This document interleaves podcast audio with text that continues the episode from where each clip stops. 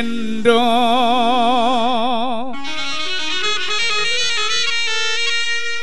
ஆ.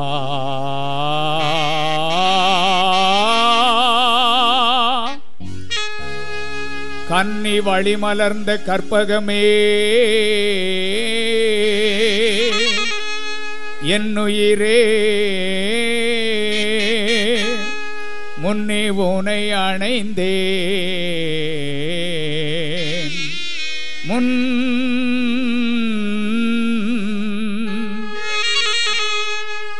ஆணி அறைந்தவர்க்கும் அன்பான தெய்வமே. தோணி எனக்கு நீ ஆவாய். தொடர்ந்து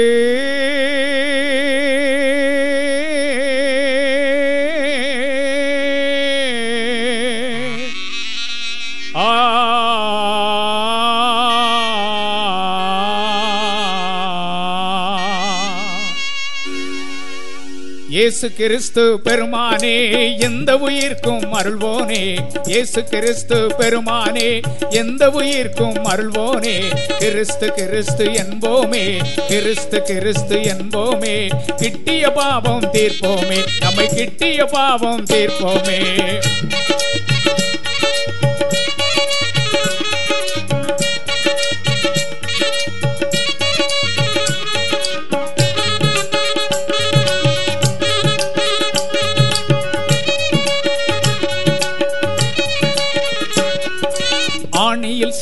செந்நீரே அகிலம் புரைக்கும் நன்னீரே.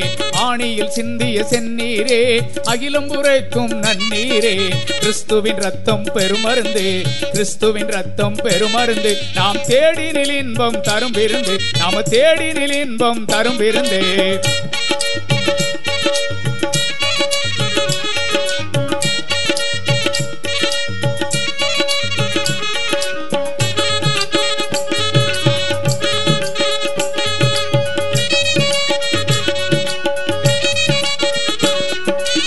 சிலுவையில் நின்ற செழுங்கோலோ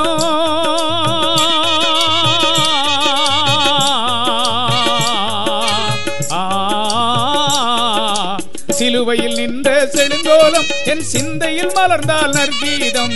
கண்ணே மணியே கற்பகமே கண்ணே மணியே கற்பகமே. கண்மலையாகிய அற்புதமே கண்மலையாகிய அற்புதமே.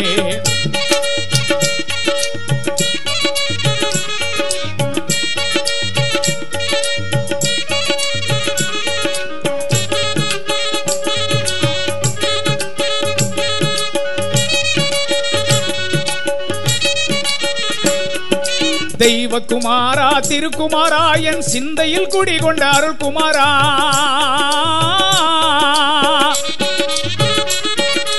தெய்வகுமாரா திருக்குமாரா என் சிந்தையில் குடிகொண்ட அருள்குமாரா. அமைதி அளிக்கும் அரசாட்சி அமைதி அளிக்கும் அரசாட்சி. ஐயன் ஏசுவின் அருளாட்சி இது ஐயன் ஏசுவின் அருளாட்சி.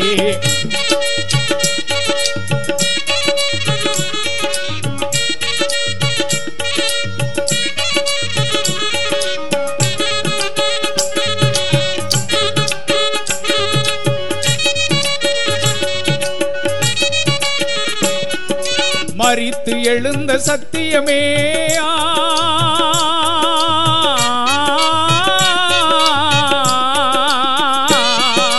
மறித்து எழுந்த சத்தியமே மரணமின்மையின் தத்துவமே.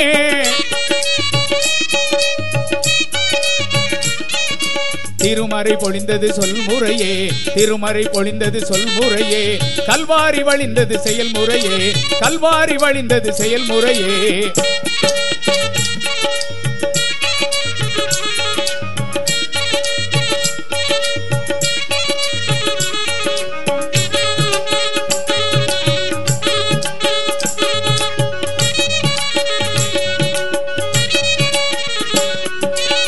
இயேசு என்றதும் நெஞ்சுருகும்.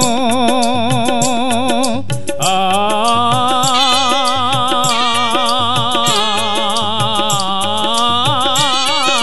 இயேசு என்றதும் நெஞ்சுருகும். என் எல்லா பாவமும் தீர்ந்தொழுகும். இயேசு என்றதும் நெஞ்சுருகும். என் எல்லா பாவமும் தீர்ந்தொழுகும். வாழ்க கிறிஸ்து போதனைகள் வாழ்க கிறிஸ்து போதனைகள் வாழ்க சிலுவை சாதனைகள் என்றும் வாழ்க சிலுவை சாதனைகள்.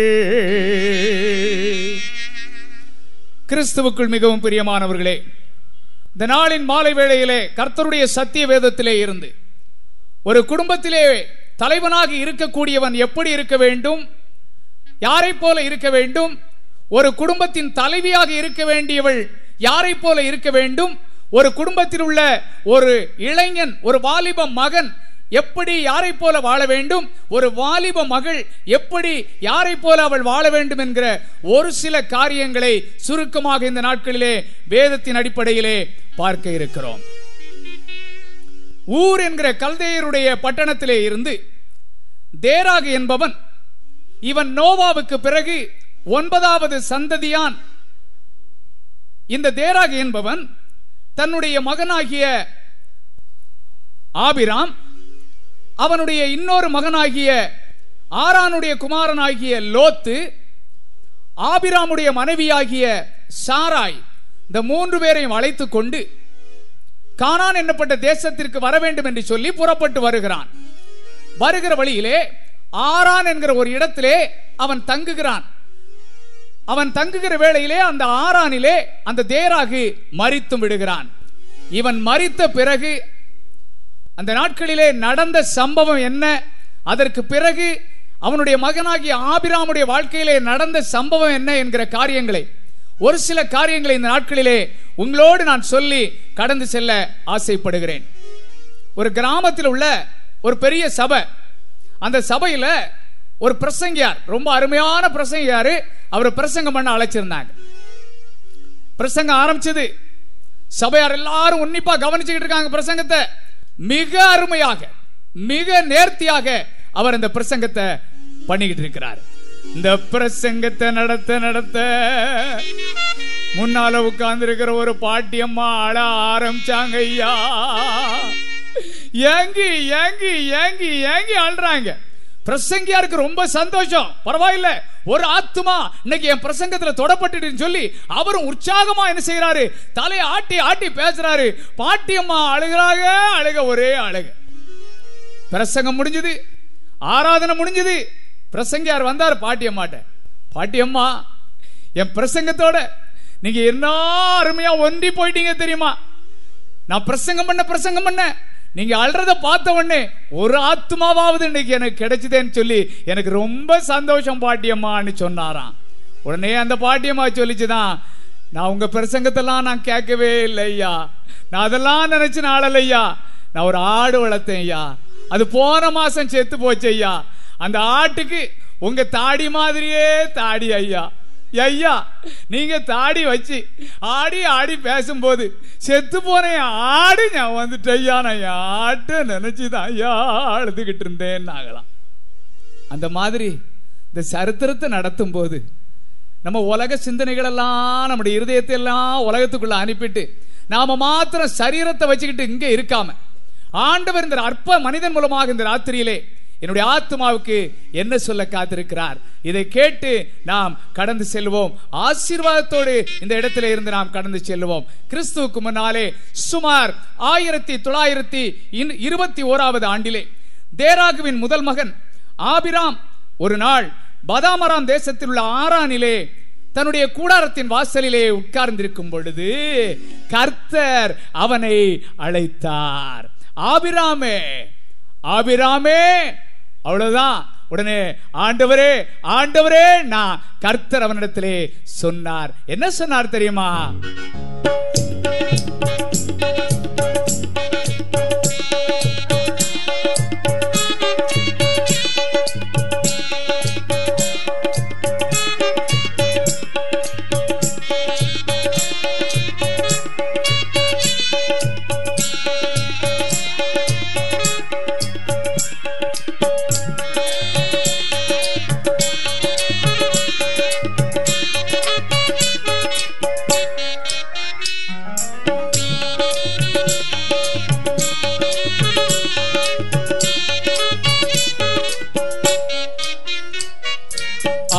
அபிராமே என் நேசமகனே உன் நேசத்தை மறந்துவிடு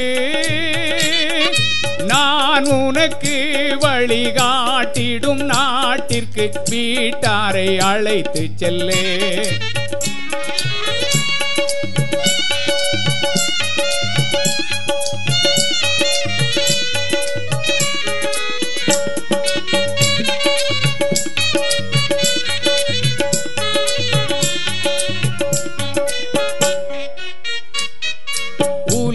உலகத்தில் உன்னை பெரியதொரு ஜாதியாய் மாற்றிடுவேன்.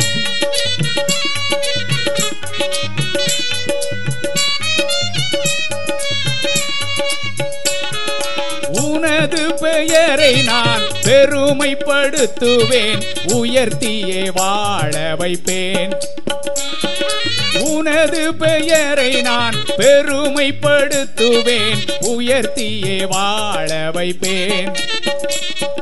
ஆபிராமே என் நேச மகனே உன் தேசத்தை மறந்துவிடு.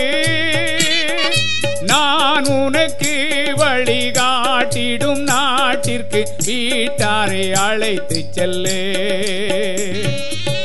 கர்த்தர் ஆபிராமை அழைக்கிறார். ஆபிராமே ஆபிராமே என்றார். இதோ அடியேன் என்கிறான். கர்த்தர் அவனிடத்திலே சொல்லுகிறார் நீ உன் தேசத்தையும் உன்னுடைய இனத்தையும் உன்னுடைய தகப்பன் வீட்டையும் விட்டு புறப்பட்டு நான் உனக்கு காண்பிக்கிற தேசத்திற்கு போ என்கிறார். கர்த்தர் ஆபிராமை அழைத்து இந்த காரியங்களை சொல்லுகிறார். கல்தேயருடைய பட்டணத்திலே வாழ்ந்தவன் தகப்பன் தேராகுடன் ஆரானுக்கு வந்தவன் சந்திரனை வணங்கிய முற்பிதாக்களுடைய நடுவிலே வளர்ந்தவன். அவனை தேவன் வாக்கு கொடுத்து அழைக்கிறார். நீ இருக்கிற சூழ்நிலை சரியில்லை.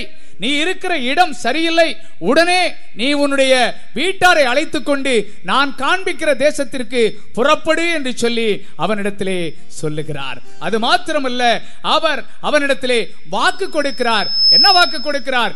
உன்னை பெரிய ஜாதியாக்குவேன். உன் பேரை பெருமைப்படுத்துவேன். பூமியில் உள்ள வம்சங்கள் எல்லாம் உன்னாலே ஆசீர்வதிக்கப்படும். கர்த்தர் அவனை ஆசீர்வதிக்கிறார்.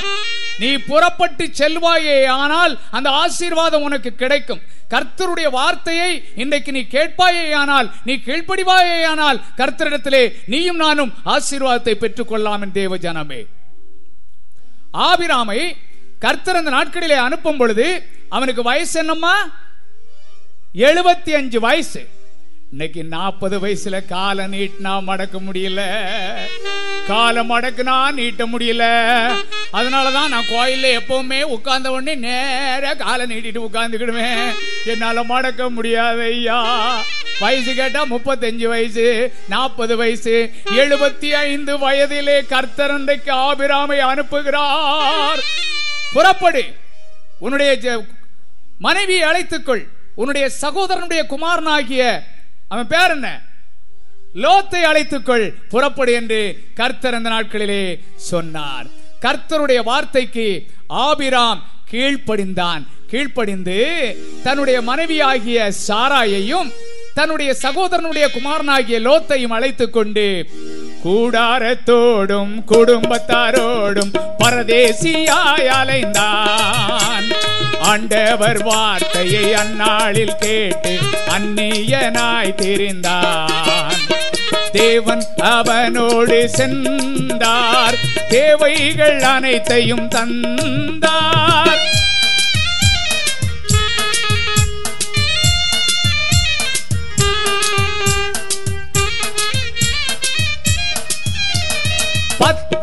பருடங்களாய் வருடங்களாய் அவன் நித்திரையை மறந்து கர்த்தரின் உத்தரவை தன் மனதினிலே நினைந்து சோதனை வேதனை எது நேரிட்டாலும் சோர்வின்றி அவன் நடந்தான். சோதனை வேதனை எது நேரிட்டாலும் சோர்வின்றி அவன் நடந்தான். தேவன் அவனோடு சென்றார். தேவைகள் அனைத்தையும் தந்தார்.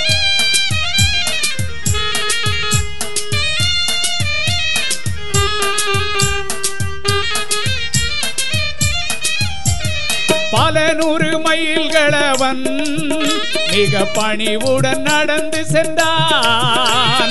காடு மலைகளையும் அவன் கர்த்தருக்காய் கடந்து சென்றான். கஷ்டங்கள் நஷ்டங்கள் எது வந்த போதும் இஷ்டத்தோடு நடந்தான்.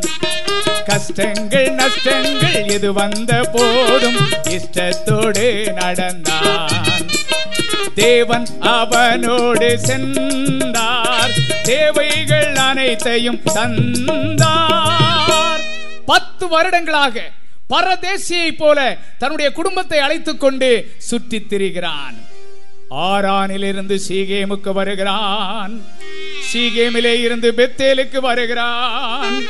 பின்பு கானானிலே இருந்து கானானிலே பஞ்சம் வந்ததினாலே அந்த பஞ்சத்துக்கு பயந்து எகிப்திற்கு போகிறான். எகிப்திலே சாராயினுடைய அழகை குறித்து பேசப்படுகிறது. ஆபரகாமுக்கு எழுபத்தஞ்சு வயசா இருக்கும்போது சாராய்க்கு வயசு அறுபத்தி அஞ்சு வயசு ஐயா பத்து வயசுக்கு சரியா இளையவா? அறுபத்தி அஞ்சு அறுபத்தி ஏழு வயசுல சாரா இருக்கும் பொழுது அவன் எகிப்துக்கு போறான். அறுபத்தி ஏழு வயது அந்த பெண்ணை அந்த ஒரு அழகிய பெண்ணாக அரண்மனையிலே பேசுகிறார்கள். விவசாயத்தை பற்றி பேச வேண்டிய தொழிலாளர்களை பற்றி பேச வேண்டிய அந்த அரண்மனையிலே சாராயினுடைய அழகை குறித்து பேசுகிறார்கள். ஆனால் இவன் என்ன சொல்லி இருந்தான் தெரியுமா? தன்னை உன்னுடைய சகோதரி என்று சொல்லிவிடு என்று சொல்லி இருந்தான் காரணம் என்ன என்று சொன்னால் அந்த நாட்களிலே ஒரு பெண் அழகாக இருந்தால் அவளுடைய கணவனை கொன்றுவிட்டு அவளை அடைந்து கொள்ளலாம். அப்படிப்பட்ட ஒரு காலமாக இருந்தபடியினாலே தன்னுடைய உயிருக்கு அவன் பயந்தபடியினாலே இந்த காரியத்தை அவன் செய்தான். இந்த காரியம் தான் என்ன காரியம்? கொழுப்பான காரியம் சொல்லி அர்த்தம். இல்லையா? ஆண்டவர் அவன் சொல்லி இருக்கிறார் இந்த கானான் தேசத்தை உனக்கு தருவேன் உன் சந்ததிக்கு தருவேன் உன்னை பெரிய ஜாதியாக்குவேன்னு கர்த்தர் சொல்லி இருக்கிறார் ஆனா இந்த பஞ்சத்துக்கு பயந்துகிட்டு எகிப்துக்கு போய் எகிப்திலையும் போய் என்ன பண்றான்? தன்னுடைய மனைவியை தன்னுடைய சகோதரி என்று சொல்லுகிறான். இதுக்கு பேர் தான் என்னது? கொழுப்பு. ராமசாமி முதலியார் இறந்து போனார் அப்படின்னு பேப்பர்ல வந்து பெரிய எழுத்துல. ஆனா ராமசாமி முதலியார் இறக்கல ஐயா. பேப்பர்ல ஏதோ தப்பா போட்டான். உடனே இவர் என்ன செஞ்சாரு? அந்த பேப்பர் ஆபீஸுக்கு போன் பண்ணார். போன் பண்ணி கண்டவனுக்கு ஏசார் எப்படியா? நான் உயிரோடு இருக்கிறேன். என்னை இறந்துட்டீங்கன்னு சொல்லி எப்படி போட்டீங்க? ஆ? உங்க மேல கேஸ் போட்டுருவேன். நாளை காலையில் என்ன செய்யணும்? திருத்த செய்தி போடணும். அப்ப அங்குள்ள ஆசிரியர் சொல்றாரு ஐயா தெரியாம போட்டேன் ஐயா மன்னிச்சுக்கங்க ஐயா திருத்த செய்தி போட்டா நல்லா இருக்காது ஐயா அதெல்லாம் கிடையாது. திருத்த செய்தி நாளை காலையில போடணும். அடுத்த நாள் காலையில போட்டாங்க ஐயா திருத்த செய்தி. என்ன போட்டாங்க தெரியுமா? வருந்துகிறோம். ராமசாமி முதலியார் இறக்கவில்லை. இது என்னது? கொழுப்பு. இதே கொழுப்பு தான். அன்னைக்கு இருக்குது ஐயா அன்னைக்கு இவன் என்ன செய்கிறான்? கர்த்தருடைய வார்த்தையை மறந்து போய் எகிப்திலே போய் இந்த காரியத்தை அவன் செய்து விட்டான். எகிப்து பார்வோன் என்ன செய்கிறான் தெரியுமா?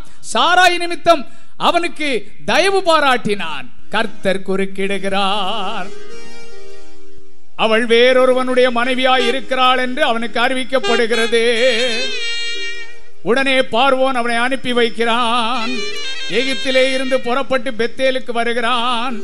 பெத்தேலிலே இருந்து எபிரோனுக்கு வருகிறான். எபிரோனிலே வந்து அவன் தங்குகிறான். இப்பொழுது ஆபிரம ஆபிராமுக்கு வயசு என்ன? எண்பத்தி அஞ்சு வயசு. அவனுடைய மனைவியாகிய சாராய்க்கு எழுபத்தி அஞ்சு வயசு. இந்த வேளையிலே கர்த்தர் ஒரு நாள் ஆபிராமுக்கு தரிசனமானார். தரிசனமாகி சொன்னார். என்ன சொன்னார் தெரியுமா? ஆபிராமே ஆபிராமே. சொல்லுங்க ஆண்டவரே உன்னை பெரிய ஜாதியாக்குவே என்னையா சொல்றீங்க? எண்பத்தஞ்சு வயசா செய்யா பெரிய ஜாதியாக்குவேன் பெரிய ஜாதியாக்குவேன் ரெண்டாவது தடவையும் சொல்றீரே ஆண்டவரே. கர்த்தர் சொல்லுகிறார் உன்னை பெரிய ஜாதியாக்குவேன். ஆபராம் இந்த மாதிரி கேட்டதுக்கு காரணம் ஒன்று என்று இருந்தது. என்ன என்று சொன்னால் அவனுடைய வாழ்க்கையிலே ஒரு பெரிய குறை இருந்தது. என்ன குறை தெரியுமா? அபிராம் மனைவி சாராய் அந்நாட்களில் அமைதியில்லாதிருந்தாள். ஆபிராம் மனைவி சாராய் அந்நாட்களில் அமைதியில்லாதிருந்தாள். அனைத்திலும் அந்தஸ்திலும் அரசி போல் வாழ்ந்தாலும் அனைத்திலும் அந்தஸ்திலும் அரசி போல் வாழ்ந்தாலும் அவளுக்கு ஒரு கூரை உண்டு குழந்தை இல்லை என்று. அவளுக்கு ஒரு கூரை உண்டு குழந்தை இல்லை என்று. ஆபிராம் மனைவி சாராய் அந்நாட்களில் அமைதி இல்லாதிருந்தாள்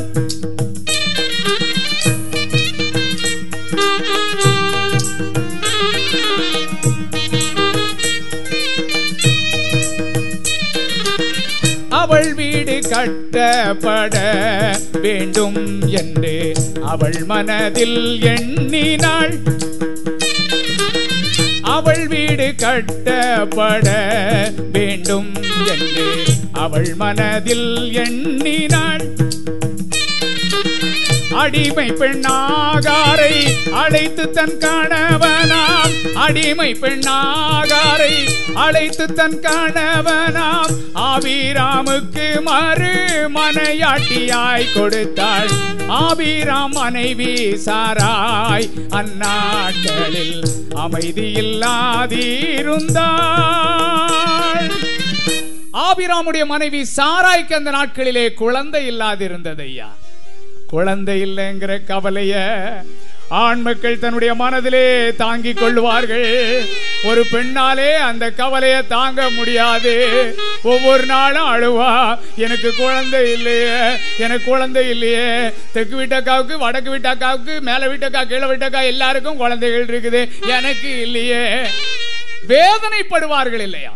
இதை போல அந்த நாட்களிலே அவள் வேதனைப்படுகிறாள். ஆனால் தன்னுடைய வீட்டிலே சந்தானம் இல்லாமல் போய்விடக் கூடாது என்பதற்காக அந்த நாட்களுடைய வழக்கத்தின்படி தன்னுடைய வீட்டிலே வேலை செய்கிற ஆகார் என்கிற என்கிற ஒரு எகிப்திய பெண்ணை தன்னுடைய கணவனாகிய ஆபிராமுக்கு மறுமனையாட்டியாய் கொடுத்தாள். ஆபிராமாலே ஆகார் கர்ப்பவதியானதினாலே ஆகார் தன்னுடைய நாச்சியாரை அவமதிக்க ஆரம்பித்தா. எம்மா எனக்கு கொஞ்சம் வெண்ணி போடு. என்னால போட முடியாது. கொஞ்சம் சாப்பாட்டை பொங்கிறேன். என்னால பொங்க முடியாது. வேதனையாக இருக்கிறது இவளுக்கு. என்னடா இது? தன்னுடைய கணவனாலே கர்ப்பவதியானதினாலே தன்னை இவள் இப்படி அலட்சியமாக நினைக்கிறாளே. ஆகார் என்ன செய்கிறா? பெருமையோடு அப்படி போறாயா. பார் உனக்கு குழந்தை இல்லை பாத்தியா? எனக்கு ஆண்டவர் குழந்தையை கொடுத்திருக்கிறார். பெருமையோட. இன்னைக்கு ஒரு சாதாரண காரியத்துக்கு நாம பெருமைப்படுறோம் இந்த அஞ்சு விரல ஒரு நாள் சண்டை போடுது அஞ்சு விரல். இந்த பெருவரில் சொல்லிச்சுதான் இந்த அஞ்சு பேர்ல நான் தான் பெரியவன். நீ என்னடா பெரியவன்? ஆ? சாப்பாடை உருண்டையா உருட்டுறது யாருன்றீங்க?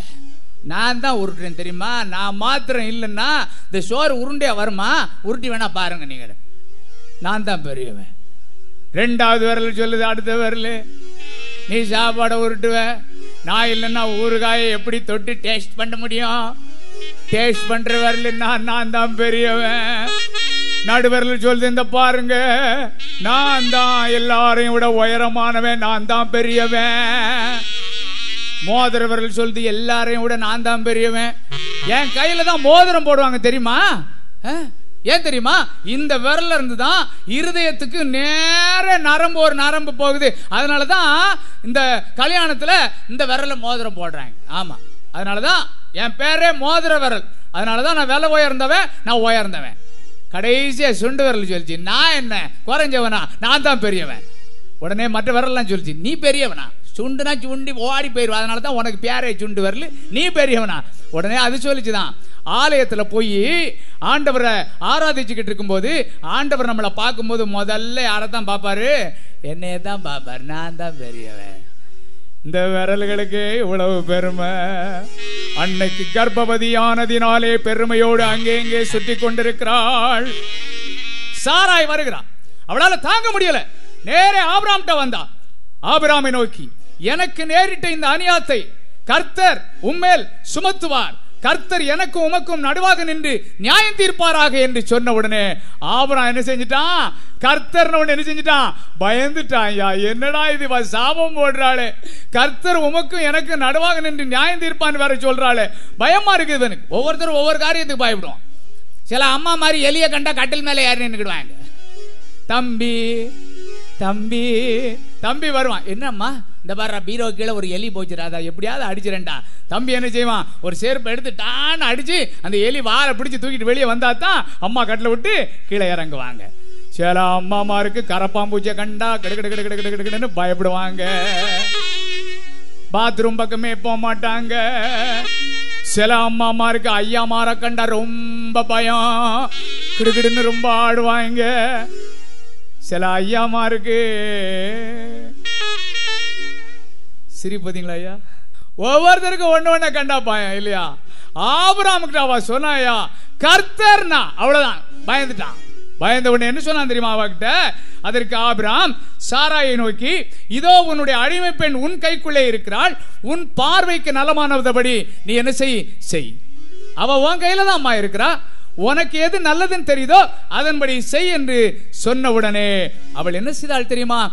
ஆகாரை கடினமாக நடத்த ஆரம்பித்தாள். கர்ப்பவதியாக இருந்த ஆகாரை கடினமாக நடத்தின உடனே அவள் இவளை விட்டு நாச்சியாரை விட்டு அவள் ஓடிவிட்டாள் ஐயா. ஓடுகிறாள். எங்க ஓடுகிறாள்?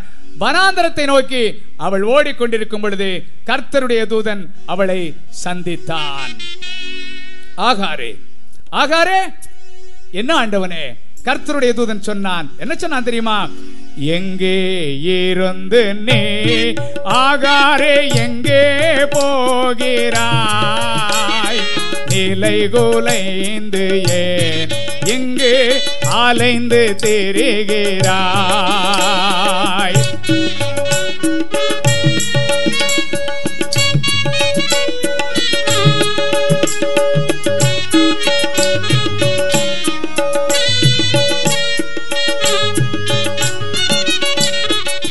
தனியொரு தீயாய் இந்த வனாந்தரத்திலே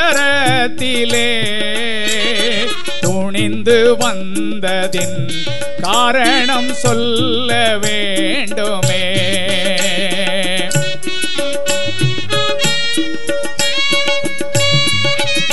அவள் சொல்லுகிறாள் அவனுக்கு பதில்.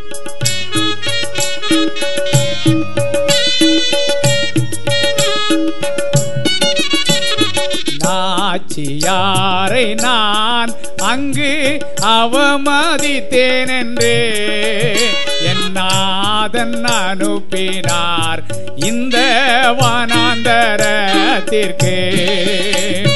உடனே திரும்பிடு உன் நாச்சியாரிடம். அடங்கியிரு உன்னை தேவன் உயர்த்தி நடத்துவார்.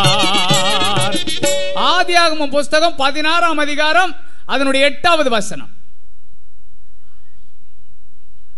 கொஞ்சம் சத்தமா வாசிங்க. சாராயின் அடிமை பெண்ணாகிய ஆகாரே எங்கே இருந்து வருகிறாய்?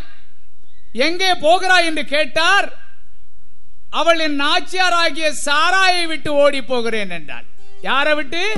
நாச்சியாரை விட்டு. நாச்சியார்னா என்னைய அர்த்தம்? ஐயா சொல்லுங்க. எஜமானின்னு அர்த்தம். ஆபரகம் யாரு? எஜமா. அவனுடைய மனைவி யாரு? எஜமாட்டி. இந்த அம்மாமாருக்கு இந்த கிரேடுகள்லாம் தன்னாலே வந்துருது பாத்தீங்களா? ஆமா நமக்கு வராது. இன்னைக்கு ஒரு உத்தியோகத்தை நம்ம பெறணும்னு சொன்னா ரொம்ப கஷ்டப்படணும். இல்லையா? அவங்களுக்கு ரொம்ப சாதாரணமா வந்துடும் ஐயா தாசில்தாரா இருப்பாரு. அம்மா தாசில்தாருக்கு படிச்சிருக்க மாட்டாங்க. அம்மா யாரு? தாசில்தார் அம்மா. ஐயா கலெக்டரா இருப்பாரு. அம்மா கலெக்டருக்கு படிச்சிருக்க மாட்டாங்க. அம்மா யாரு? கலெக்டர் அம்மா. ஐயா வாத்தியாரா இருப்பாரு. அம்மா டீச்சருக்கு படிச்சிருக்க மாட்டாங்க. அம்மா யாரு? டீச்சர் அம்மா.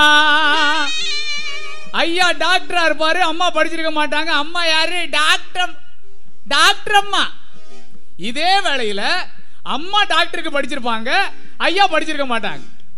ஐயா யாரு? என்ன சொல்லணும்? டாக்டர் ஐயான்னு தானே சொல்லணும். ஆனா சொல்ல மாட்டாங்க. இந்த உலகம் சொல்லாது ஐயா. டாக்டர் அம்மாவோட வீட்டுக்காரரு. ஆபரகம் யாரு? எஜமா. அவன் மனைவி யாரு? நாச்சியார். நாச்சியாரிடத்திலே போய் அடங்கீரு. கர்த்தர் உன்னை உயர்த்த போகிறார். உனக்கு ஒரு குமாரனை கர்த்தர் தருவார். அவனுக்கு என்ன பெயரிட வேண்டும்? இஸ்மவேல் என்று நீ பெயரிட வேண்டும். இஸ்மவேல். இஸ்மவேல் என்றால் என்ன அர்த்தம்? யாருக்கா தெரியுமா? கர்த்தர் கேட்கிறார் என்று சொல்லி அர்த்தம். வேதத்தில் உள்ள ஒவ்வொரு அர்த்- பெயர்களுக்கு அர்த்தம் உண்டு. நம்முடைய நாம நம்ம என்ன செய்வோம்? பேர் வைக்கிறது நம்முடைய பிள்ளைகளுக்காக கூட நல்ல பேர் வைக்க மாட்டோம். நாய்க்கு பேர் வைப்பாங்க நல்ல பேரா. டாமி. இது யாருக்கு வைக்க வேண்டிய பேரு? நம்ம பிள்ளைக்கு வைக்க வேண்டிய பேர். டாமின்னா யாரு? யாருடைய பேர் அது? தோமாவுடைய பேர் ஐயா. சோமா பேரை யாருக்கு வைக்கும்? நாய்க்கு வைக்கும். ஜானி யோவானுடைய பேரு ஜிம்மி யாக்கோபோடைய பேர் பாருங்க பேர் எதுக்கு தான் வைக்கணும் தெரியாம என்ன செய்வோம்? நாம பேர் வைப்போம். அன்னைக்கு பெயர் சொல்லுகிறான். இஸ்மவேல் என்று பெயர் வைக்க வேண்டும். இஸ்மவேல் என்றால் கர்த்தர் கேட்கிறார் என்று சொல்லி அர்த்தம். நீ என்ன செய்யணும்? இஸ்மவேலை நீ வளர்க்க வேண்டும். அவன் இந்த உலகத்துல எப்படி இருப்பான்?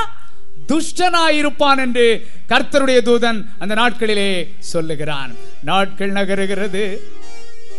புறப்பட்டு வருகிறாள்.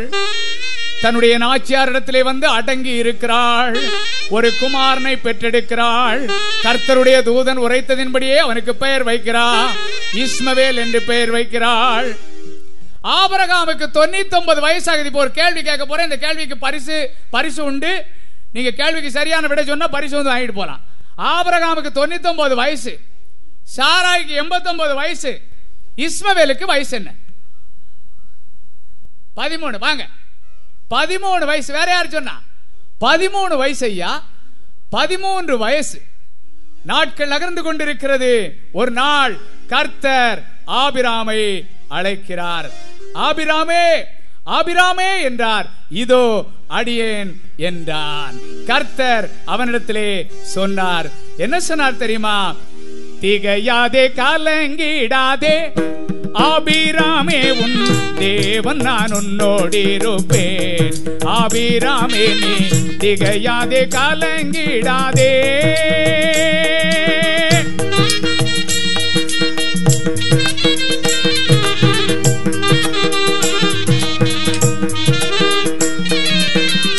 ஆபிராம் என்ற உந்தன் பெயரை நான் மாற்றிடுவேன். ஆபிரகாம் என்று இன்று முதல் அழைத்திடுவேன்.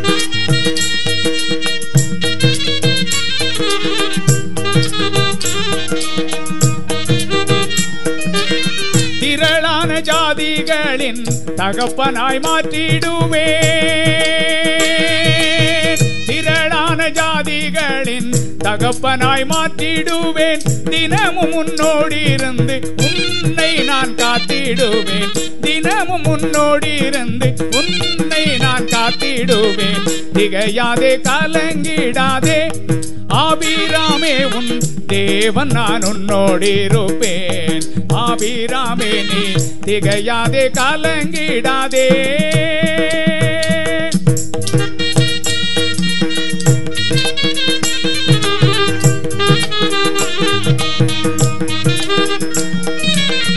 திடன் கொள்ளுன்னுடன் என்று உடன்படிக்கை செய்தேன். கடற்கரை மணல் போல் உன் சந்ததியை பெருக்கிடுவேன்.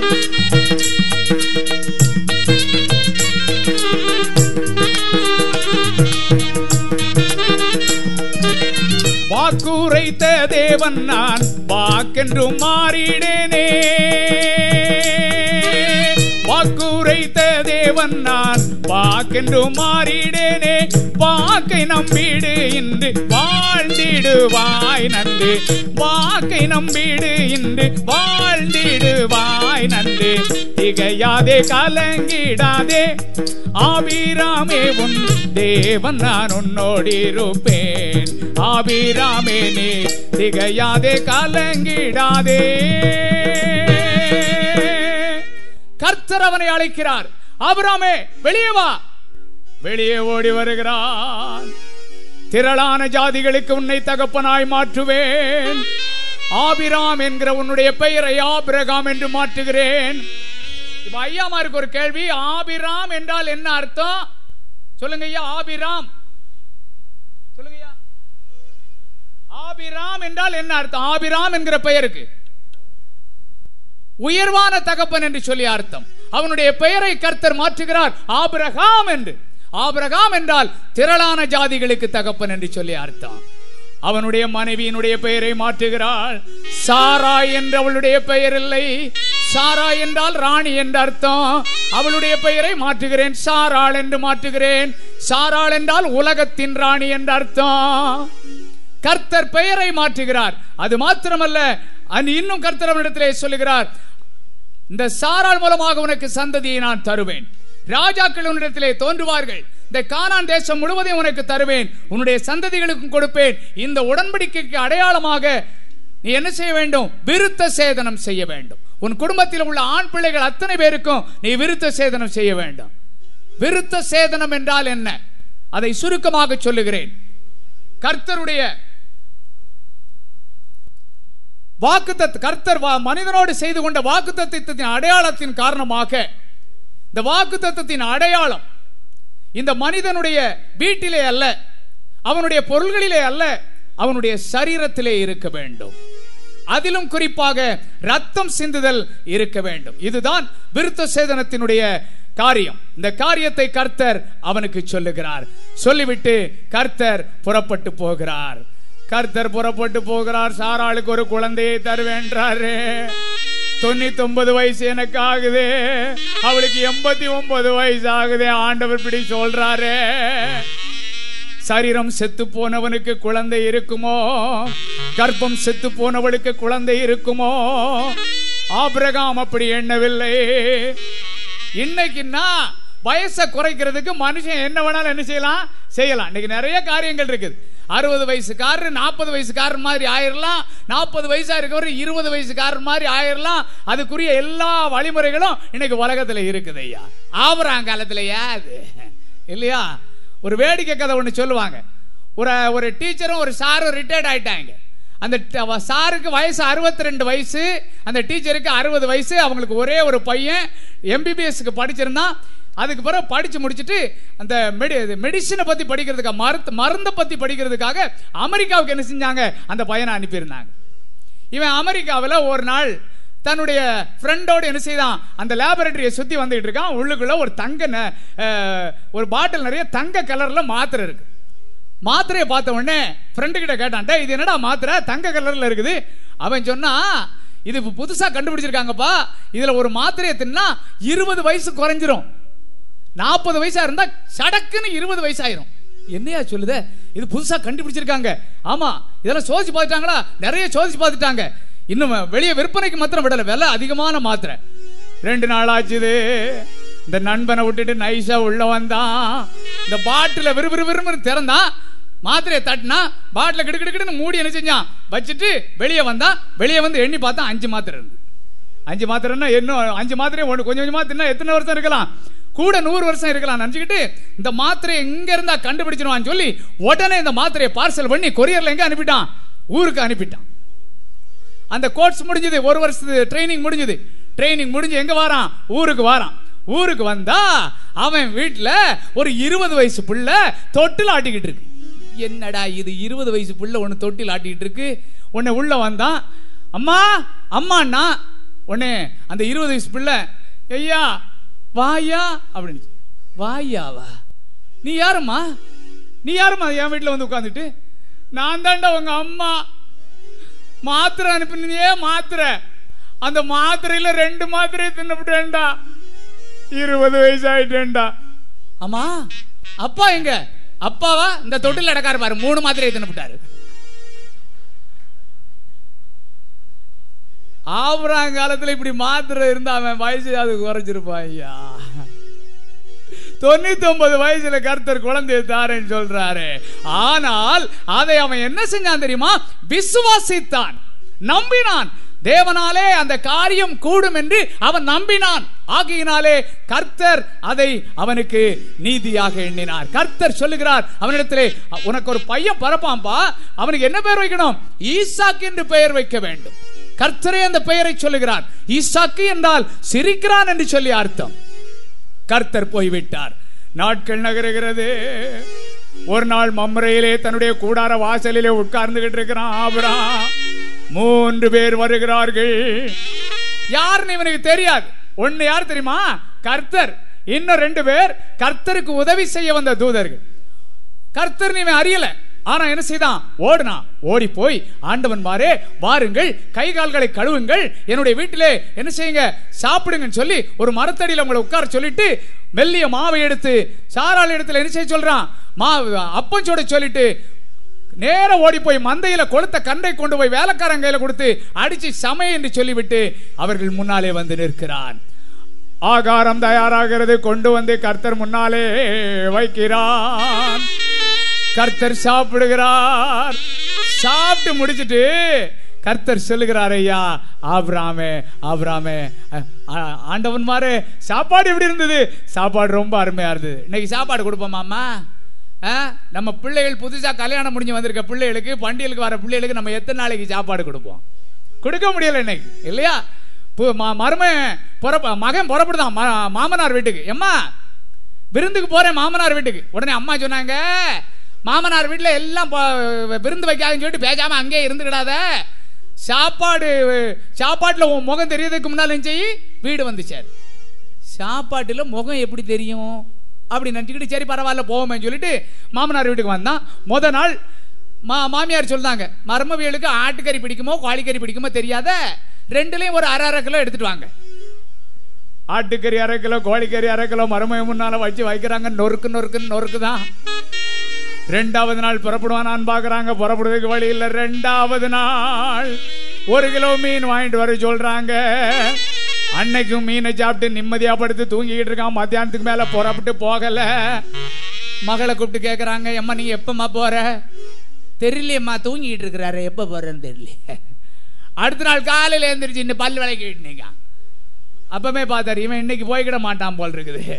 மாமியார்கிட்ட நேரம் வந்தார் மாமனார் ஏம்மா இன்னைக்கு என்னம்மா செய்ய? இன்னைக்கு வீட்டுக்கு பின்னால் ஒரு கோழி ஒரு வாரமாக தூங்கிக்கிட்டே இருக்குது. அதை என்ன செய்யுங்க? தட்டிருங்க. இன்னைக்கு அதை கறி வச்சு கொடுத்துருவோம். சீக்கு கோழி. அதையும் சாப்பிட்டுட்டு பேசாது இருந்துக்கிட்டான். நாலாவது நாள் காலையில் பல்லு விளக்கிக்கிட்டு இருக்கிறான். மாமனார் வராரு மாமியார்ட்ட வந்து கேட்குறாரு என்னம்மா பண்ணுறது பேசாம இருக்க நான் பார்த்துக்கிறேன் மத்தியானம் சாப்பாட்டுக்கு இலை போட்டாச்சு பக்கத்தில் சட்டியில் தண்ணி மாதிரி கொண்டு வந்த வச்சாங்க. இவன் எட்டி பார்த்தான். இவன் முகம் அதில் தெரிஞ்சுது. அது என்னது? ரசம் ஒரு அப்பளம் ஒரு அவிச்ச முட்டை ரசம் பார்த்தான். இதுக்கு பிறகு என்ன இருக்கக்கூடாது இந்த வீட்டிலே இருக்கக்கூடாதுன்னு சொல்லி அன்னைக்கு தான் என்ன செஞ்சான்? அம்மா சொன்னது ஞாபகம் வந்தது. சாப்பாட்டில் முகம் தெரியும் சொன்னாலே உடனே மனைவி கூப்பிட்டு என்ன செஞ்சானா? அவன் போனானா. ஏன் சொல்றேன்னு சொன்னா ஒரு நாலு நாளைக்கு நம்முடைய பிள்ளைகளுக்கு நன்மையா நாம செஞ்சு கொடுக்க கொடுத்து அனுப்ப முடியலையே. அன்னைக்கு யாருன்னே தெரியாது. அவர்களை உபசரிக்கிறான். உபசரித்த உடனே கர்த்தர் சொல்லுகிறார். அவனிடத்துல என்ன சொன்னார் தெரியுமா? சாப்பிட்டு முடிச்சிட்டு ஆபிரகாமே உந்தன் மனைவி சாராளுக்கு ஒரு குழந்தை ஒன்றை தேவன் வெகு விரைவில் தரப்போகிறார்.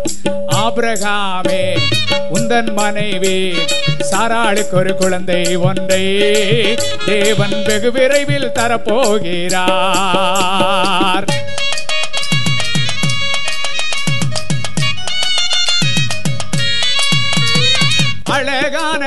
குழந்தை ஒன்றை அவள் பெற்றெடுத்துன் கரங்களில் தரப்போகிறாள் அதை கொஞ்சி நீ மகிழப் போகிறாய். ஆபிரகாமே உந்தன் மனைவி சாராளுக்கு ஒரு குழந்தை ஒன்றை தேவன் வெகு விரைவில் தரப்போகிறார். கர்த்தர் இந்த வார்த்தையை சொன்ன உடனே கூடாரத்துக்கு பின்னால் என்ன சாராள் என்ன செஞ்சா தெரியுமா? அப்புறம் இப்போ ஒரு சிரிப்பு சத்தம் கேட்டது யாரு? யாருன்னு கேட்டேன். ஏ அம்மா, எம் அம்மா, என் மனைவி. மனைவியா? சாராளா? ஆமா. எண்பத்தொன்பது வயசுல எப்படி குழந்தை பெத்துறதுன்னு நினைச்சிருப்பா? சிரிச்சிருப்பா. அப்படியா? கர்த்தர் சொன்னார் ஐயா தேவனாலே கூடாத காரியம் ஒன்றுண்டோ என்பதை அறிந்திடாமல் உன் மனைவி இன்று சிரிக்கின்றாளே. ஆபிரகாமே உந்தன் மனைவி சாராளுக்கு ஒரு குழந்தை ஒன்றை தேவன் வெகு விரைவில் தரப்போகிறார்.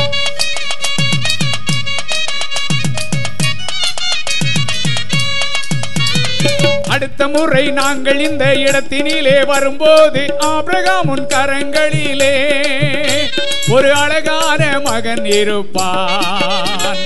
ஆபிரகாமே உந்தன் மனைவி சாராளுக்கு ஒரு குழந்தை ஒன்றை. தேவன் வெகு விரைவில் தரப்போகிறார். ஆபிரகாமே உன் மனைவி சாராளுக்கு ஒரு குழந்தையை தேவன் தரப்போகிறார். அடுத்த முறை நாங்கள் இந்த இடத்திலே வரும்பொழுது உன்னுடைய கையிலே ஒரு குமாரனை கொண்டிருப்பாய் என்றார் அடுத்த உற்பவத்திட்ட காலத்திலே நிச்சயமாய் நீ ஒரு குமாரனை வைத்திருப்பாய் என்றார். தேவனாலே கூடாத காரியம் ஒன்றுமில்லை அல்லவா? உங்களுடைய வாழ்க்கையிலே என்னுடைய வாழ்க்கையிலே தேவனை விசுவாசித்தோம் என்று சொன்னால் நம்பினோம் என்று சொன்னால் நம்முடைய வாழ்க்கையிலே நாம் மேன்மையை காணலாம்.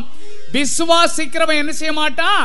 பதற மாட்டான் ஐயா. அதனாலதான் ஒரு பக்தன் பாடுகிறான். ரெண்டே ரெண்டு வரி மட்டும் பார்ப்போம். எல்லாரும் கைதட்டி பாடுவோம். விசுவாசியே நீ பதறாதே. விசுவாசியே நீ கலங்காதே. விசுவாசியே நீ பதறாதே. விசுவாசியே நீ கலங்காதே. விசுவாசத்தால் நீதிமான் என்றும் என்றும் பிழைப்பான். விசுவாசத்தால் நீதிமான் என்றும் என்றும் பிழைப்பான் விசுவாசிகள் என்ன செய்ய வேண்டியதில்ல? பதற வேண்டியதில்லை. பதற வேண்டியது யாரு? விஷ ஊசிகள் தான் பதறணும். விசுவாசி பயப்பட மாட்டான் பதற மாட்டான். கர்த்தர் என்னோடு இருக்கிறார். அவர் எனக்கு வாக்கு கொடுத்தால் அதன்படி அவர் செய்வார் அதை நிறைவேற்றுவார் என்று அவன் நம்புவான். அன்றைக்கு அவன் நம்பினான். கர்த்தர் அதை அவனுக்கு நீதியாக எண்ணினார். நாட்கள் நகருகிறது. மம்ரே விட்டு கேராரிலே அவன் பெயர்ந்து வந்து அங்கே தங்குகிறான். அந்த நாட்களிலே கேராரிலே இருக்கிற ராஜா அபிமலேக் அபிமலேக் என்கிறவன் சாராள் மிகவும் அழகுள்ளவள் என்று சொல்லி அவன் கருதி அவளை அழைத்து வரச் சொல்லுகிறான். அந்த நாட்களிலே ராஜாவினுடைய அந்தஸ்து பெற்ற ஆபரகாமோடு நட்பின் உறவு ஏற்படுத்துவதற்காக அப்படிப்பட்ட வழக்கங்களை அந்த நாட்களிலே வைத்திருந்தார்கள். ஆனால் கர்த்தர் குறுக்கிட்டார் ஐயா. கர்த்தர் குறுக்கிட்டார். ஏன் குறுக்கிட்டார்?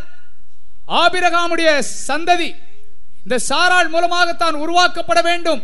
அந்த சந்ததியிலே தான் இந்த உலகத்தை ரட்சிக்கக்கூடிய மேசியா வர வேண்டும் என்பது தேவனுடைய திட்டமாக இருந்தபடியினாலே அன்றைக்கு கர்த்தர் குறுக்கிட்டார். கர்த்தர் குறுக்கிட்டார். அபிமலேக்கை சொப்பனத்திலே கர்த்தர் எச்சரித்தார். அவள் வேறொருவனுடைய மனைவியாக இருக்கிறபடியால் நீ அவளை என்ன செய்ய வேண்டும்? உடனே அனுப்பிவிட வேண்டும். அபிமலேக்கு அனுப்பி வைக்கிறான். நாட்கள் நகருகிறது. கர்த்தர் உரைத்ததின்படியே கர்த்தர் சாராள் பேரில் கடாட்சமானார். கர்த்தர் தான் உரைத்தபடியே சாராளுக்கு செய்தருளினார். ஆபிராம் முதிர் முதிர் வயதாய் இருக்கையிலே கர்த்தர் அவனுக்கு ஒரு குமாரனை கொடுத்தார்.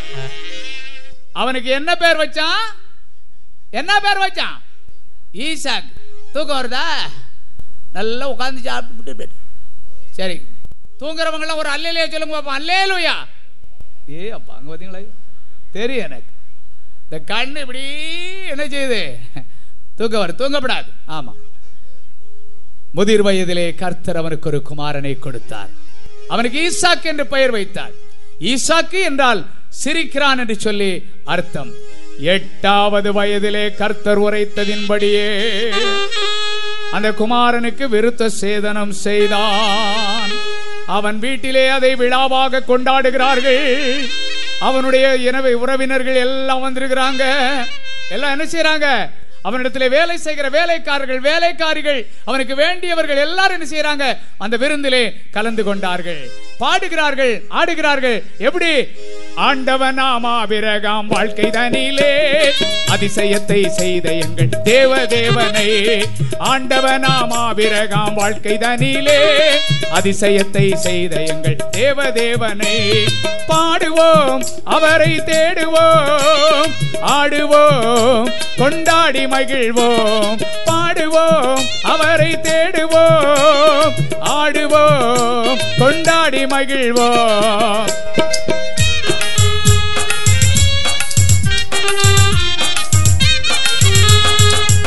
ஆபீராம் என்ற இவர் பெயரை மாற்றியே ஆபிரகாம் என்று இன்று வழங்கச் செய்தவர்.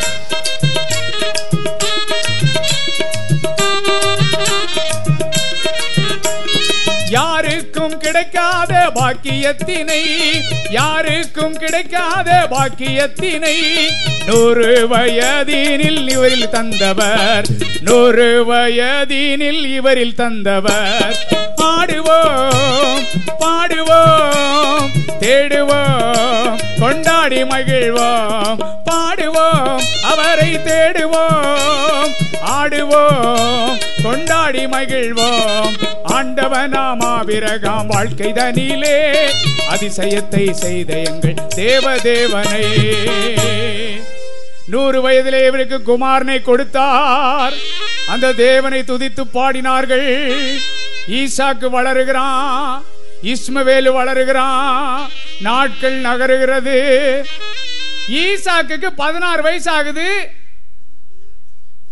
ஈசாக்கு இஸ்மவேலுக்கு பதினாறு வயசு ஆகுது ஈசாக்கு வயசு என்ன இருக்கும்? வாங்க ஐயா. மூணு வயசு. மூணு வயசுல ஈசாக்குக்கும் இஸ்மவேலுக்கும் சண்டை வந்துருது ஐயா. சண்டை வந்த உடனே இந்த வீட்டில் என்னைக்கும் இந்த சின்னஞ்சிரிச்சு கடைசியில் இருக்குது என்ன செய்யும்? நைஸா ஏதாவது என்ன செய்யும்? சேட்டை பண்ணும். அதே மாதிரி அன்னைக்கு ஈசாக்கு ஏதோ ஒரு என்ன செஞ்சுட்டான்? சேட்டை பண்ணா இஸ்மவேல் என்ன செஞ்சான்? ஓடி ஒரே அடி அவனை டம்முன்னு என்ன செஞ்சான்? அடிச்சிட்டான். அடிச்ச உடனே ஈசாக்கு அழுதுகிட்டு நேர யாருக்கிட்ட வாரான்? சாராள்கிட்ட வாரான். அம்மா கிட்ட வாரான். அம்மா என்னைய அண்ணன் அடிச்சிட்டாம்மா. ஏன்டா அடிச்சான் உன்னைய? அவன் என்னடா பண்ணனா ஒண்ணுமே செய்யலம்மா. சும்மா நிற்கும் போதாடா அடிச்சான். ஆமா சும்மா நிற்கும் போதாம்மா அடிச்சான். இவளுக்கு எப்படி இருக்கும்? தான் பிள்ளைய அடிச்சிட்டானே. அடிச்சிட்டானே. நேர வந்தா யாருக்கிட்ட வந்தா? ஆபரகாம கிட்ட வந்தா ஐயா. ஆபரகாம் கிட்ட வந்து ஐயா ஒரு வேலைக்காரியினுடைய மகன் இன்னைக்கு யார் அடிச்சிட்டான்? என் பிள்ளைய அடிச்சிட்டான் ஐயா. என் பிள்ளைய அடிச்சிட்டான். நம்ம வீடுகளில் பார்க்கலாம். பையன் பத்து மார்க் வாங்கிட்டு வந்திருப்பான் நூறு நூற்றுக்கு அம்மா சொல்லுவாங்க இங்க பாருங்க உங்க மாவன் வாங்கியிருக்க மார்க்கு நல்லா வாங்கியிருக்கான் நல்லா படிச்சிருக்கான் ஐயா உங்க மாவன் பத்து மார்க் வாங்கிட்டு வந்திருக்கான் ஐயா. அதே மகன் தொண்ணூறு மார்க் வாங்கிட்டு வரட்டும். ஏ ஐயா ஏ ஐயா என் பிள்ளை மார்க் வாங்கியிருக்கான் பாரு ஐயா.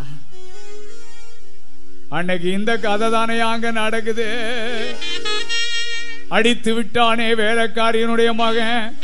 அவன் என்னுடைய மகனோடு சுதந்திரவாளியாக இருப்பதில்லை. அவனை நீர் புறம்பே தள்ள வேண்டும். என்னம்மா சொல்ற? என்ன சொல்ற இந்த காரியத்தை சொல்ற?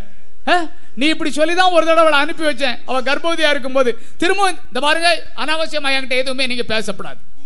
நான் சொன்னது சொன்னதுதான். கர்த்தரிடத்திலே கேட்கிறான் ஐயா. கர்த்தரிடத்திலே கேட்டான் ஆபிரகாம் ஆண்டவரே இப்படி சொல்றாள் ஐயா. அனுப்பி விட சொல்றாளே என் பிள்ளை இஸ்மவேல் அனுப்ப சொல்றாளே நான் என்ன செய்யணும்? கர்த்தர் சொன்னார் சாராள் உனக்கு என்ன சொல்லுகிறாளோ அதன்படி நீ கேளு. சில அம்மாமார் நினைக்காங்க நம்ம வீட்டுக்காரர்கிட்ட கர்த்தர் இப்படி வந்து சொல்லிட்டா நல்லா இருக்குமே. உன் வீட்டம்மா என்ன சொல்றாளோ அதன்படி கேளியா? அன்னைக்கு அன்னைக்கு சொல்றாருயா? கர்த்தர் சொல்றார் சாரா உன்கிட்ட என்ன சொல்றாளோ அதன்படி கேள். இவனுக்கு வேதனையா இருக்குது. இஸ்மவேல் இவனுக்கு பிறந்த பையன்தான். ஆபரகாமுடைய மூத்த மகன் தான் ஆபரகாம் அவன் மீது அதிக அன்பு செலுத்தத்தான் செஞ்சான். ஆனாலும் இஸ்மவேல் சாராளுடைய சுய திட்டத்தினால் வந்தவன் தேவனுடைய திட்டத்தினால் அவன் வரல. தேவனுடைய திட்டத்தினால் எவன் வந்தானோ அவன் மூலமாகத்தான் அந்த சந்ததியிலே மேசியா வர வேண்டும் என்று தேவன் விரும்புகிறார். ஆகையினாலே கர்த்தர் சொல்லுகிறார் என்ன செய்? சாரால் என்ன சொல்றாளோ அதன்படி கேளு. அனுப்பி வைத்து விடும் அவளின் மேல் என்னுடைய வீட்டிலே இருப்பதில்லை. ஒரு துருத்தி தண்ணீரை எடுத்து அவளுடைய தோளிலே வைத்து தன்னுடைய நேச மகன் இஸ்மவேலை அவளுடைய கையிலே பிடித்து கொடுத்து அனுப்பிவிட்டானையா ஆபிரகாம்.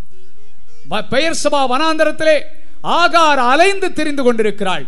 கர்த்தருடைய தூதன் திரும்பவும் அவளை சந்திக்கிறான். சந்தித்து கேட்கிறான். பார்க்கிறான். இவ என்ன செய்யறா துருத்தியில இருந்த தண்ணி எவ்வளவு செலவழிஞ்சு போச்சு? செலவழிஞ்சு போன உடனே அந்த பிள்ளை தண்ணி கேட்குறான் அம்மா தண்ணி கொடுமா தண்ணி கொடுமா தண்ணி இல்லையப்பா. துருத்தியில இருக்கிற தண்ணி எல்லாமே காலி ஆயிருச்சப்பா. அம்மா நாக்கெல்லாம் வருதும்மா தண்ணி தாகமா இருக்குதும்மா. நான் என்னடா செய்ய? தண்ணி இல்லடா. வராந்தரண்டா இது. வராந்தரண்டா. வேற வழியே இல்லை. வேதனை படுகிறாள் ஐயா. தன்னுடைய மகன் இஸ்மவேலை அம்பு பாயக்கூடிய தூரத்திலே போய் கிடந்து விட்டு என் பிள்ளை சாகுறதை என் கண்ணால நான் பார்க்க மாட்டேன். நான் பார்க்க மாட்டேன். அழுது கொண்டிருக்கிறாள். கண்ணீர் சிந்தி கொண்டிருக்கிறாள். அப்பொழுதுதான் கர்த்தருடைய தூதன் ஆகாரை சந்தித்தான். சந்தித்து ஆகாரே ஆகாரே. என்ன ஆண்டவனே? சொன்னான் ஐயா ஆகாரே பயப்படாதே. உன்னாண்டவன் பிள்ளையின் சத்தத்தை கேட்டார். ஆகாரே பயப்படாதே. தைரியமாய் எழுந்து மகனை கைகளிலே பிடித்தே.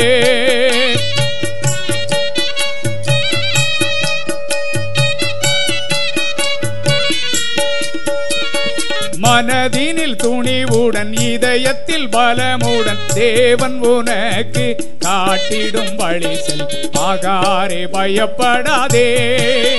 உன்னாண்டவன் பிள்ளையின் சத்தத்தை கேட்டான். ஆகாரே பயப்படாதே.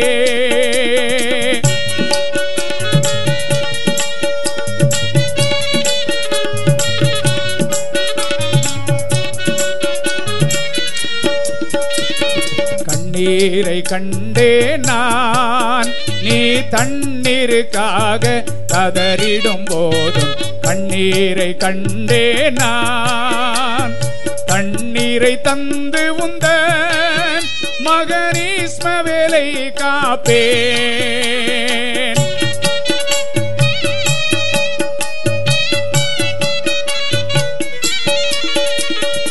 அவனை உலகிலே பெரியதோர் ஜாதியாய் ஆக்கிடுவேன் நீ. அதை கண்டு மகிழ்வாய். ஆகாரே பயப்படாதே.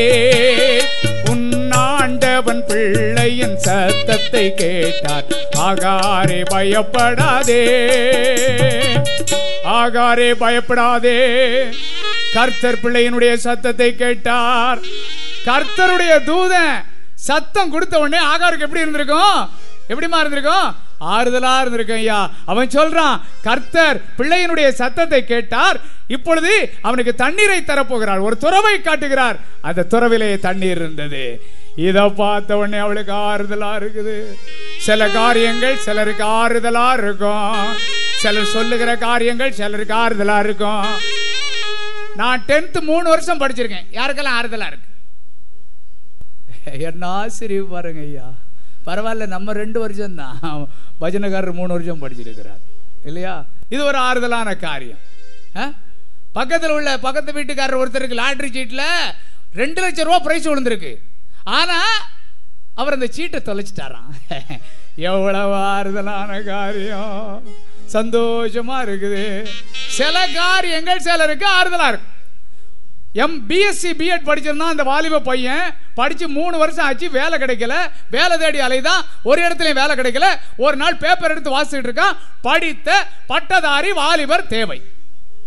பார்த்து எங்கன்னு பார்த்தா மிருக காட்சி சாலைக்கு. என்னடா இது படித்த பட்டதாரி வாலிபர் தேவைன்னு போட்டிருக்கான். கீழே பார்த்தா மிருக காட்சி சாலைன்னு போட்டிருக்கான். இருந்தாலும் பரவாயில்ல போவோம் சொல்லி அங்க போனா அங்க உள்ள மேனேஜர் சொல்றாரு இங்க பாருப்பா நீ என்ன படிச்சிருக்க?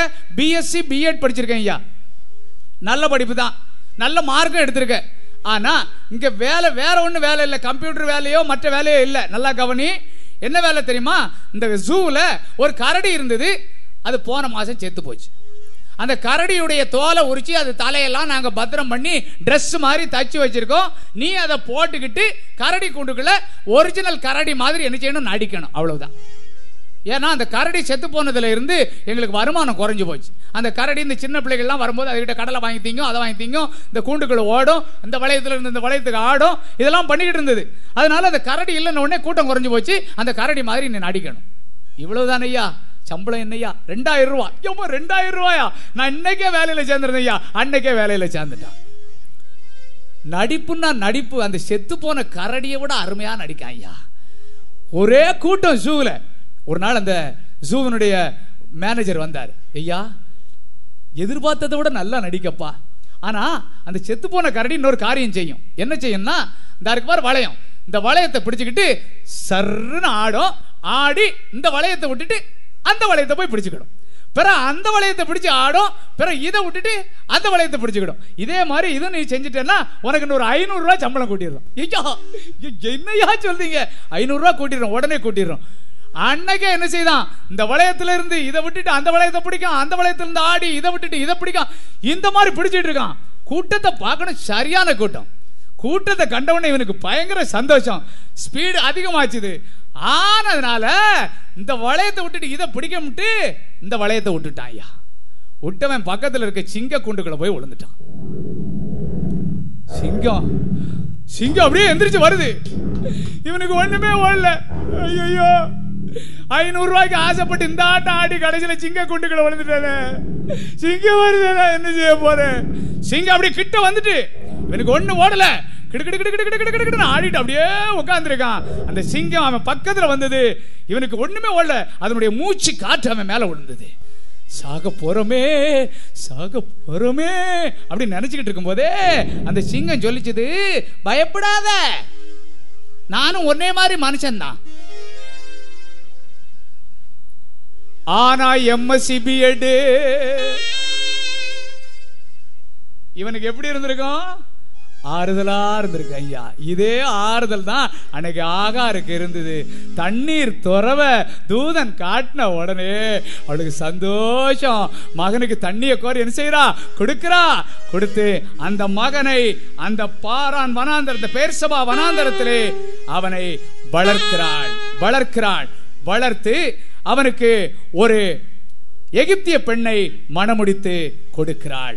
நாட்கள் நகருகிறது. கர்த்தர் ஆபிரகாமை சோதித்தார். சோதித்தார்னா என்ன அது என்ன அர்த்தம்? பரீட்சை வைக்கிறார்னு அர்த்தம். இன்னைக்கு நம்முடைய பிள்ளைகளுக்கெல்லாம் பரீட்சை நடக்கும் இல்லையா? பள்ளிக்கூடத்தில் பரீட்சை நடக்கும். பையன் பரீட்சை எழுதிட்டு வருவான். அப்பா கேட்பாரு டேய் பரீட்சை எப்படா எழுதிருக்க நல்லா எழுதிருக்கிறேன்ப்பா நல்லா எழுதிருக்கிறேன்ப்பா ஏய் எல்லா பாடம் பாஸ் பண்ணிடுவியாடா எல்லா பாடமும் நான் பாஸ் பண்ணிடுவேன்ப்பா அம்மா கேட்பேன் அம்மா கிட்டேயும் அதே தான் அக்கா கேட்குறான் அக்கா கிட்டேயும் அதே தான் அண்ணன் கேட்குறான் அவன்கிட்டயும் அதே தான் நல்லா பாஸ் பண்ணிடுவேன் எல்லாம் பாஸ் பண்ணிடுவேன் ரிசல்ட் வரப்போகுது. நாளா கழிச்சு ரிசல்ட்டு தம்பி என்னப்பா? பரிச்சை எப்படிடா எழுதியிருக்கிற? ரிசல்ட் வரப்போகுதுரா பாஸ் பண்ணிருவியாப்பா? நல்லா எழுதியிருக்கிறேன்ப்பா ஆனா அந்த இங்கிலீஷ் மாத்திரம் தான் ஒரு மாதிரி. டேய் பாஸ் பண்ணி பாஸ் பண்ணிடுவேன்ப்பா ஆனால் இங்கிலீஷ் மாத்த. அம்மா கூப்பிட்டு கேட்குறாங்க நெல்சன் ரிசல்ட் வருதே. பாஸ் பண்ணிருவியா? பாஸ் பண்ணிடுவேம்மா ஆனால் அந்த சயின்ஸ் தான். என்னடா சயின்ஸுன்ற டேய் பாஸ் சயின்ஸ் பாஸ் பண்ணிடுவியாடா பாஸ் பண்ணிடுவேம்மா அக்கா கூப்பிட்றா நெல்சன் ரிசல்ட் வருதுடா. பாஸ் பண்ணிடுவேடா பாஸ் பண்ணிடுவேங்க்கா ஆனால் அந்த கெமிஸ்ட்ரி தான். ஒரு மாதிரி ரிசல்ட் வருது. அதுவும் ஒரு மாதிரி. இல்லையா? அன்னைக்கு வைக்கிறாரு ஆண்டவர் பரீட்சை. ஆபரகாமை கர்த்தர் சோதித்தார். பரீட்சை வைக்கிறார். ஆபிரகாமே ஆபிரகாமே என்றார். அவன் இதோ அடியேன் என்றான். கர்த்தர் அவனிடத்திலே என்ன சொன்னாராம்? அந்த வசனத்தை வாசிப்போம். வாசிங்கம்மா. உன் புத்திரனும் உன் ஏகசுதனும் உன் நேச குமாரனுமாகிய ஈசாக்கை நீ அழைத்து கொண்டு போய் மோரியா தேசத்திற்கு போய் நான் உனக்கு காண்பிக்கிற அந்த ஒரு மலையிலே அவனை எனக்கு தகன பலியாக இடு என்று கர்த்தர் சொன்னார் ஐயா. தகன பலினா என்ன செய்யணும் தெரியுமா? துண்டு துண்டா என்ன செய்யணும்? வெட்டணும். அது ஆடாக இருந்தாலும் மாடாக இருந்தாலும் தகன பலி செலுத்த வேண்டும் என்றால் அதை துண்டு துண்டாக வெட்ட வேண்டும். கர்த்தரோ ஈசாக்கை தகன பலியாக இடு என்று சொல்லுகிறார். வேதனை கர்த்தர் ஒரு சிலுவையை இன்றைக்கு உங்களுக்கு எனக்கு சுமத்தும் போது கடன் என்கிற ஒரு சிலுவையை வியாதி என்கிற ஒரு சிலுவையை பிரச்சனை என்கிற ஒரு சிலுவையை நம் மீது கர்த்தர் சுமத்தும் பொழுது ஆண்டவரே இந்த சிலுவையை என் மேல சுமத்தாதீங்க ஐயா. சொல்லாதீங்க ஐயா. சொல்லாதீங்க. அம்மா சொல்லாதீங்கம்மா என்ன சொல்லணும் தெரியுமா? ஐயா இந்த சிலுவையை நீர் சுமத்திருக்கிறீரு. இந்த சிலுவையை சுமப்பதற்கு எனக்கு பலம் தார ஆண்டவரே. அன்னைக்கு கர்த்தர் ஒரு சிலுவையை ஆபிரகாமுக்கு சுமத்துகிறார். போ! உன்னுடைய நேசகுமாரன் தெரியும். நேசிக்கிற குமாரன் தெரியும். ஏக சுதன் ஒரே மகன்கிறது தெரியும். அவனுடைய புத்திரன் தெரியும் கர்த்தருக்கு. அவனை மோரியா தேசத்திலே நான் காண்பிக்கிற ஒரு மலையிலே கொண்டு போய் எனக்கு தகன பலியாக எடு. இவனுக்கு வேதனையாக இருக்கிறது. என் பிள்ளை அல்லவா? சாராட்ட போய் சொல்ல முடியுமா? கர்த்தர் இந்த காரியத்தை சொல்லி இருக்கிறாரு நான் உடனே என்ன செய்ய போறேன்? ஈசாக்கு கொண்டு போய் தகன பலியிட போய் இட போறேன்னு சொல்லி சொன்னா அவ என்ன சொல்லுவா தெரியுமா? நூறு வயசுல தந்திருக்காரு தகன பலி இட போறாரு பிள்ளைய பிடிச்சு கையில வச்சுக்கிடுவாளே. யோசிக்கிறான் சொல்லுவோமா வேண்டாமா? சொல்லக்கூடாது முடிவெடுக்கிறான். மகன்கிட்டயாவது சொல்லுவோமா வேண்டாமா? சொல்லக்கூடாது முடிவெடுக்கிறான். ஆண்கள் இன்னைக்கு இந்த காரியங்களை நீங்க செய்யணும் ஐயா. ஐயா நம்ம வீட்டில் ஒரு காரியத்தை நாம செய்யறதுக்கு முன்னால அதை ஒரு தடவைக்கு பத்து தடவை யோசித்து அந்த காரியத்தை என்ன செய்யணும்? நாம செய்யணும். ஆபிரகம் அப்படிதான் செய்தான். நாமும் அப்படிதான் செய்யணும். ஒருத்தன் விறகு வெட்டிக்கிட்டு இருந்தான். குளத்து பக்கத்துல இருந்த மரத்துல விறகு வெட்டிக்கிட்டு இருந்தான். திடீர்னு கோடாலி வலிக்கு எங்க விழுந்துட்டு? தண்ணிக்குள்ள விழுந்துட்டு. இரும்பு கோடாலி தண்ணிக்குள்ள விழுந்துட்டு. உடனே தெய்வத்தை வேணும்னா ஒரு தேவதை வந்தது. என்னன்னு கேட்டது? மரம் வெட்டிக்கிட்டு இருந்தேன். அந்த கோடாலியை வச்சு தான் நான் பிழைச்சிக்கிட்டு இருந்தேன். தண்ணிக்குள்ள விழுந்துருச்சு. உடனே அந்த தேவதை நினைச்சது உள்ள முங்கி ஒரு பொன் கோடாலி எடுத்து கொண்டாந்து கொடுத்து தங்க கோடாலி வெள்ளி கோடாலி வெள்ளி கோடாலியை கொண்டாந்து கொடுத்தது இதுவா அப்படின்னு கேட்டுச்சு இது இல்லை இது இல்லைன்ட்டா அது அடுத்தால உள்ள முங்கி ஒரு தங்க கோடாலி எடுத்து கொண்டாந்து கொடுத்தது. இதுவான்னு கேட்டா இது இல்லைன்னு சொல்லிட்டான். அடுத்தால இவனுடைய இவனுடைய சொந்த இரும்பு கோடாலி எடுத்து கொடுத்தது. இதுதான் சொல்லி என்ன செஞ்சான் ரொம்ப சந்தோஷமா வாங்கிட்டான் உடனே அந்த தேவதை என்ன செஞ்சு தெரியுமா? இவன் மிக நேர்மையானவன் சொல்லி அந்த மூணு கோடாலியுமே அவன் கையில கொடுத்துட்டு என்ன செஞ்சது? போயிட்டு. இதே ஆளு ஒரு நாள் மனைவியை பொருட்காட்சிக்கு அழைச்சிட்டு போயிருந்தான். இந்த கோடாலியை தொலைச்சவன். பொருட்காட்சியில மனைவியை தொலைச்சிட்டான். என்னடா இது? தேடி தேடி பொற்காட்சி கூட்டத்தில் எங்கேயா கண்டுபிடிக்க முடியும்? தேடி அலைகிறான் உடனே கடவுளே கடவுளே நான் திரும்பவும் அதே தேவதை வந்தது. தேவதை வந்த உடனே மனைவியை தொலைச்சிட்டம்மா. எப்படியாவது நீங்க கண்டுபிடிச்சு கொடுங்கம்மா. அப்படின்னு உடனே அந்த தேவதை என்ன செஞ்சது? ஒரு அழகான ஒரு சினிமா நட்சத்திரத்தை கொண்டாந்து அவன் முன்னால நிறுத்திட்டு இதான் உன் மனைவின்னு கேட்டது. இவன் ஆமா அப்படின்ட்டாயா உடனே அதுக்கு தேவதைக்கு ரொம்ப வேதனை. போன தடவை ஒரு இரும்பு குடலி உள்ள போட்டுவிட்டான். வெளியே கொண்டாந்து கொடுத்தேன். இது இல்லைன்ட்டான். தங்கத்தை கொண்டாந்து கொடுத்தேன் இதுவும் இல்லைன்ட்டான் இரும்புனா இரும்பு தானா ஆமாம் இதான்னா கடைசியில் மூணு குடலையும் கொடுத்தேன். இன்னைக்கு இந்த சினிமா நடிகையை கண்ட உடனே இவ தான் என் மனைவின்ட்டானே இப்படி செஞ்சிட்டியோப்பான்னு இந்த தேவதை கேட்ட உடனே அவன் சொன்னானா நான் யோசிதாம்மா செஞ்சேன். இந்த முடிவு நான் யோசித்து எடுத்த முடிவு தான் நான் இது என் மனைவி இல்லைன்னு சொன்னேன்னா நீங்கள் என்ன செய்வீங்க? இவளை விட அழகான ஒரு பெண்ணை கொண்டாந்து என் முன்னால் நிறுத்துவீங்க. இல்லையா? நான் அதுவும் என் மனைவி இல்லாம கடைசியாக யாரை கொண்டாந்து நிறுத்துவீங்க? என் மனைவியை கொண்டாந்து நிறுத்துவீங்க. அப்படித்தானே? ஆமா. என் நேர்மையை பாராட்டி மூணையும் நீயே வச்சுக்கன்னு சொல்லிட்டு போயிருவீங்க. நான் ஒன்ன வச்சுக்கிட்டே என்ன பாடுபாடுதாம்மா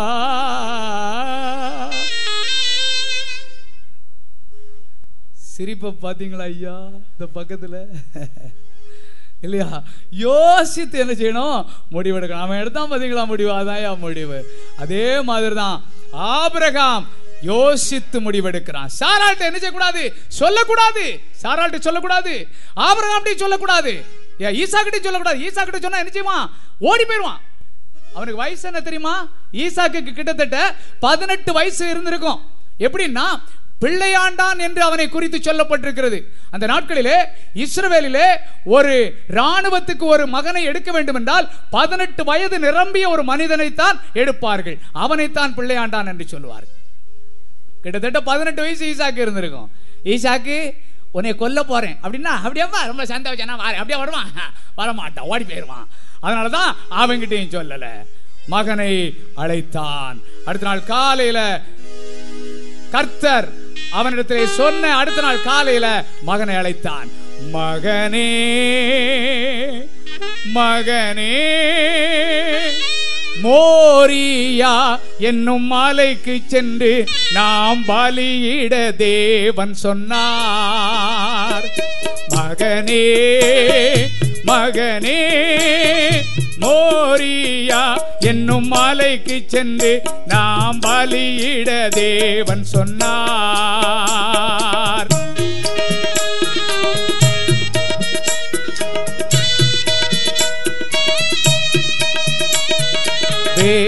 வேலைக்காரரில் இரண்டு பேரை நீ காலையில் அழைத்து கொள்வார்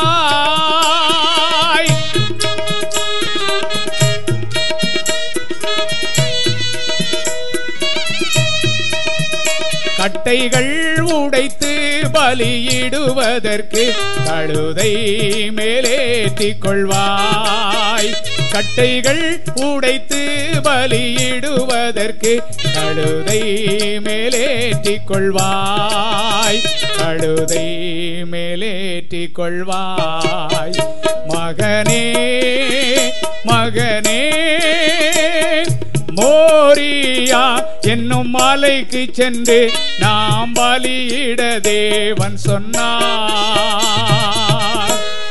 ஈசாக்கை அழைக்கிறான் ஈசாக்கு. ஈசாக்கு ஓடி வர்றான் என்னப்பா கர்த்தர் மோரியா தேசத்திலே போய் நாம் பலியிட வேண்டும் என்று சொல்லி இருக்கிறார் ஆகையினாலே கட்டைகளை உடைத்து தயார் செய்து வைத்துக்கொள் கழுதைகளிலே ஏற்றிக்கொள். நாளைக்கு காலையில் ரெண்டு வேலைக்காரங்களை நீ என்ன செய்துக்க? உன்னோடு அழைத்துக்கொள் புறப்பட வேண்டும். சரியப்பா. கட்டைகளை உடைக்கிறான் ஈசாக்கு. பலியிட போக வேண்டும். இதுக்கு பிறகு என்ன நடந்தது என்பதை ஆபிரகாமுக்கு கர்த்தர் சொல்லுகிறார்.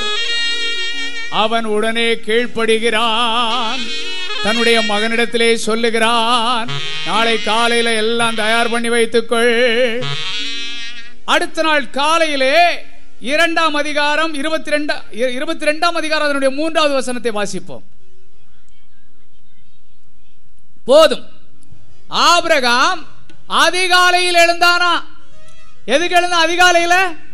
தன்னுடைய மகனை பலியிட போவதற்காக அவன் அதிகாலையில எழுந்தான்.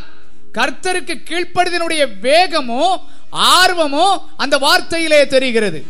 ஆபிரகாம் அதிகாலையிலே எழுந்து கழுதைகளுக்கு சேணம் வைத்து கட்டைகளை உடைத்த கட்டைகளை கழுதைகளிலே ஏற்றிக்கொண்டு ரெண்டு வேலைக்காரர்களை அழைத்துக் கொண்டு நெருப்பை கையில எடுத்துக்கொண்டு தன்னுடைய நேசமகன் ஈசாக்கை அழைத்துக் கொண்டு புறப்படுகிறான். மூன்றாவது நாள் அவன் தன்னுடைய கண்களை ஏறெடுத்து பார்க்கும் பொழுது கர்த்தர் காண்பித்த அந்த மோரியா மலை அவனுடைய கண்களிலே தெரிந்தது. அந்த மோரியா மலை தெரிந்தவுடனே இவன் என்ன செஞ்சான்? அந்த மலை அடிவாரம் வரைக்கும் வர்றான். வந்தவனே அடிவாரத்திலே கழுதைகளை நிறுத்தினான் வேலைக்காரரை நிறுத்தினான். நீங்க இங்க இருங்க. நானும் பிள்ளையாண்டானும் அவ்விடம் மட்டும் போய் தொழுது விட்டு திரும்பி வருவோம் என்றான். தண்ணி குடிச்சிட்டு இருக்க தம்பி உனக்கு ஒரு கேள்வி. உனக்கு தான் வெக்கத்தை பாருங்க ஐயா. இங்க பார் என்னைய பார். ரெண்டு பேர் மலைக்கு போக போறாங்க. உனக்கு ஒரு பரிசு இருக்கு அதனால தான் நான் சொல்றேன். ரெண்டு பேர் மலைக்கு போக போறாங்க. அதுல ஒருத்தன் பலியிட போறான் அவன் அங்க செத்து போக போறான். திரும்ப ஒருத்தன் தான் வர போறான். அப்படின்னா இவன் வேலைக்காரங்கிட்ட என்ன சொல்லியிருக்கணும்? நானும் பிள்ளையானானும் அவிடம் மட்டும் போய் திரும்பி போய்விட்டு திரும்பி அங்க பார்க்காம பாருங்கய்யா. வருவேன்னு சொல்லி இருக்கணும் இல்லையா? ஆனா அவன் என்ன சொன்னா வருவோம் என்றான். என் பிள்ளை ஈசாக்கின் மூலமாக. சந்ததிகளை தருவேன். உனக்கு ஜாதிகளை தருவேன். ராஜாக்கள் உன்னிடத்திலே தோன்றுவார்கள் என்று கர்த்தர் எனக்கு வாக்கு கொடுத்திருக்கிறாரே. அந்த வாக்கு தத்தம் செய்த கர்த்தர் உண்மை உள்ளவர் அல்லவா? இல்லையா? ஆகையினால என் பிள்ளையோட நான் என்ன செய்வேன்? திரும்பி வருவேன் என்று தன்னுடைய மனதிலே தீர்மானம் செய்துதான் அந்த காரியத்தை தன்னுடைய வேலைக்காரர்களிடத்திலே அந்த நாட்களிலே ஆபிரகாம் சொல்லுகிறான். நானும் பிள்ளையாண்டானும் அவ்விடம் மட்டும் போய் தொழுது விட்டு திரும்பி வருவோம். புறப்பட்டு போய் கொண்டிருக்கிறார்கள். ஈசாக்கு தன்னை சுமக்கிற கட்டைகளை சுமக்கிறான். வேலைக்காரங்களும் கழுதைகளும் கீழே நிற்குது ஏன்? அவங்களை ஏன் கீழே நிறுத்தினா? பரிசுத்தமான ஒருவன் பரிசுத்தமான தேவனுக்கு பரிசுத்தமான ஸ்தலத்திலே பரிசுத்தமான ஒன்றை பலியிட செல்லும் பொழுது இந்த பரிசுத்தம் இல்லாத வேலைக்காரனுக்கும் இந்த பரிசுத்தம் இல்லாத கழுதைகளுக்கும் அங்கே என்ன வேலை இல்லை. அதனாலதான் நீங்கள் கீழே நெல்லுங்க. நாங்கள் போயிட்டு நாங்கள் வர்றோம். இவங்க போறாங்க ஐயா. கட்டைகளை சுமந்து கொண்டு ஈசாக்கு போகிறான். இந்த ஈசாக்கு இயேசு கிறிஸ்துவுக்கு முன்னடையாளமானவன். மூன்று காரியங்களிலே முதலாவது என்ன காரியம் சொன்னா ஈசாக்கு பலியிடப்பட போவது தேவனால் நிச்சயிக்கப்படுகிறது. இயேசு கிறிஸ்து பலியிடப்பட போகிறதும் தேவனாலே நிச்சயிக்கப்படுகிறது. இரண்டாவது மற்றவருக்காக மற்றவருடைய விசுவாசத்திற்காக ஈசாக்கு பலியிடப்பட போகிறான் இயேசு கிறிஸ்துவும் மற்றவர்களுடைய பாவங்களை நீக்குவதற்காக பலியிடப்பட போகிறார். ஈசாக்கு தன்னை தகனிக்கக்கூடிய கட்டைகளை தானே சுமந்தான். கர்த்தராக இயேசு கிறிஸ்துவும் எந்த சிலுவையில தன்னை அடிக்கப் போகிறார்களோ அந்த சிலுவையை அவரே சுமந்தார். இந்த ஈசாக்கு இயேசு கிறிஸ்துவுக்கு முன்னடையாளமானவன். புறப்பட்டு வந்துகிட்டே இருக்காங்க. வரும்போதே கேக்குறான் ஈசாக்கு அப்பா அப்பா என்னடா என்னடா அப்பா அப்பா நெருப்பு இருக்குது. நெருப்பு இருக்குது விறகு இருக்குது. பலியிடப்பட போற ஆடு எங்கப்பா? கேட்குறாயா நம்ம வீட்டில் இந்த சின்ன பையங்க நொன நொன நொனம்மா அப்பா மாதிரி சொல்லுவாங்க "ஏலே, சும்மா இராமல நான் ஜெர்ச்சல் படிச்சுக்கிட்டேங்கிறிய நானே ஆஃபீஸில் கிடந்து மண்டே உடைச்சிட்டு வந்து நிக்க இங்கே வந்து நின்றுட்டு நீ வேறப்பா ஏன்பா என்ன இப்படி பேலனை குறைக்க? சொல்லுவாங்க இல்லையா? இந்த பையன் அதே மாதிரி தான் அன்னைக்கு கேட்குறான் ஏன் தெரியுமா? ஆர்வம். நம்ம பிள்ளைகளுக்கு இன்னைக்கு ஆர்வம் ஐயா. இதெல்லாம் நம்ம என்ன செய்யணும்? அந்த பிள்ளைகளை ஞானத்தில் வளர்க்கறதுக்கு நம்ம என்ன செய்யணும்? அதுக்கு இடம் கொடுக்கணும். பிள்ளைகள் இப்படி கேள்வி கேட்டாதான் பிள்ளைகள் எப்படி- வளரும்? ஞானத்தில் வளரும். இன்னைக்கெல்லாம் பிள்ளைகளுக்கு சொல்லியே கொடுக்க வேண்டாம். அந்த உட்காந்துருக்காங்க இவங்ககிட்ட எல்லாம் பேச முடியல. இவனை மாதிரி ஒருத்தன் போய் சார் இன்னைக்கு எனக்கு லீவ் வேணும்னா. ஏன் சார் ஏன்டா? எங்கள் தாத்தா செத்து போனார் சார் இல்லை நான் காலையில் பள்ளிக்கூடத்துக்கு வரும்போது இருந்தார் வாசலில். அதுக்கு பிறகுதான் சார் செத்து போனார். தாத்தா செத்து போனால் லீவு தான். போ அப்படின்னு அனுப்பியாச்சு. சாயங்காலம் பள்ளிக்கூடம் முடிஞ்சு சார் வராரு. தாத்தா திண்ணையில் உட்காந்து வெத்தில ஓட்டிகிட்டு இருக்காரு. சார் நேர போனாரு. தாத்தா காலையில உங்க பேரன் லீவு காட்டான். என்னடான்னு எங்க தாத்தா செத்து போனாருன்னு சொன்னாரு நீங்க உயிரோடு இருக்கீங்களா அப்படின்னா. உடனே தாத்தா வாத்தியார்ட்ட சொன்னாரு உங்ககிட்ட அப்படியா ஐயா? சொன்னா என்கிட்ட வேற மாதிரிலாம் ஐயா சொன்னா. எல்லாம் பள்ளிக்கூடத்துக்கு போகாம இங்கே என்ன சுத்திக்கிட்டு இருக்கேன்னு கேட்டேன். வாத்தியார் செத்து போனாரு இன்னைக்கு பள்ளிக்கூடம் லீவு இல்லையா என்கிட்ட சொன்னான். இன்னைக்கு இவ்வளவு ஞானமா இருக்கான் ஐயா. அன்னைக்கு இதே மாதிரி தான் கேட்கறான் கேட்கறான் கல்வி கேட்டுக்கிட்டே இருக்கிறான். அன்னைக்கு சொல்றான் ஆபிரகாம் கர்த்தர் பார்த்து கொள்ளுவார். இல்லையா? கர்த்தர் பார்த்து கொள்ளுவார். மேலே வருகிறார்கள். மேல வந்தாச்சு. கல்லெல்லாம் அடுக்குதான். ஆபிரகாமுக்கு உதவி பண்றான். கல்லெல்லாம் அடுக்கியாச்சு. கட்டைகளெல்லாம் அடுக்கியாச்சு. இவர்கள் கல்லை அடுக்குவதை கட்டைகளை அடுக்குவதை மோரியா மலைக்காட்டை பரலோகத்திலிருந்து கர்த்தருடைய கண்களும் தூதருடைய கண்களும் பார்த்து கொண்டிருக்கிறது. ஆபரகம் தன்னுடைய மகனை பலியிடுவானா?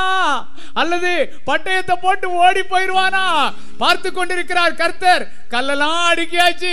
கட்டைகளை வரிசையா ஒன்னொன்னா எடுத்து கொடுக்கிறான். எல்லாம் அடுக்கி முடிச்சாச்சு. இனிமே ஈசாக்கு எடுத்து எங்க கிடத்தணும்? கட்டைக்கு மேல கிடத்தணும். ஆபிரகாமுக்கு கிட்டத்தட்ட நூத்தி பதினெட்டு வயசு இருக்கும் இல்லையா? நியாயமா பார்த்தா அப்படித்தானே இருக்கும்? இவனுக்கு பதினெட்டு வயசுனா என்ன செய்ய? மகனே மகனே அப்பா உன்ட்டு ஒரு காரியம் சொல்லுவேன். நீ ஓடிட மாட்டியம்மா. ஓட மாட்டேன்ப்பா. சொல்லுங்கப்பா. நீ கேட்டியடா. கேட்டியே கட்டை இருக்குது நெருப்பு இருக்குது. ஆட்டுக்குட்டி எங்கன்னு கேட்டியே. கேட்டலடா. ஆமாப்பா. இப்பவும் கேக்குறேன்ப்பா. ஆட்டுக்குட்டி எங்கப்பா? ஆட்டுக்குட்டி இல்லடா. கர்த்தர் உன்னை தாண்டா பலியிட சொல்லியிருக்கிறார். அப்பா ஓடிராதடா. நீ ஓடிட்டு நான் என்னால ஓடி வந்து பிடிக்க முடியாது. நீ ஓடிடாத மகனே. நான் போக மாட்டேன்ப்பா. நான் போக மாட்டேன்ப்பா. நான் என்னப்பா செய்யணும்? இந்த கட்டையில ஏறி படுத்துக்க ஐயா. உன்னை தூக்கி மேல என்னால கிடத்த முடியாது ஐயா. ஈசாக்கு அந்த கட்டைகளிலே ஏறி படுத்து கொண்டார். கர்த்தர் பார்த்து கொண்டிருக்கிறார். தூதர்கள்லாம் பார்த்துக்கிட்டு இருக்காங்க. என்ன செய்ய போறா? ஆபரகா என்ன செய்ய போறான் ஆபரகா தன்னுடைய பட்டயத்தை எடுத்தான். பட்டயத்தை எடுத்து அப்படியே தீட்டாயா விசுவாசிகளின் தகப்பன் ஆயிட்டு விசுவாசம் நிறைந்தவன் ஆயிட்டு கர்த்தர் ஏதாவது ஒரு காரியத்தை செஞ்சிட மாட்டாரா? வாக்கு தத்தம் பண்ணினவர் அல்லவா? அவர் உண்மை உள்ளவர் அல்லவா? அந்த பட்டயத்தை தீட்டிக்கிட்டே இருக்கிறான்.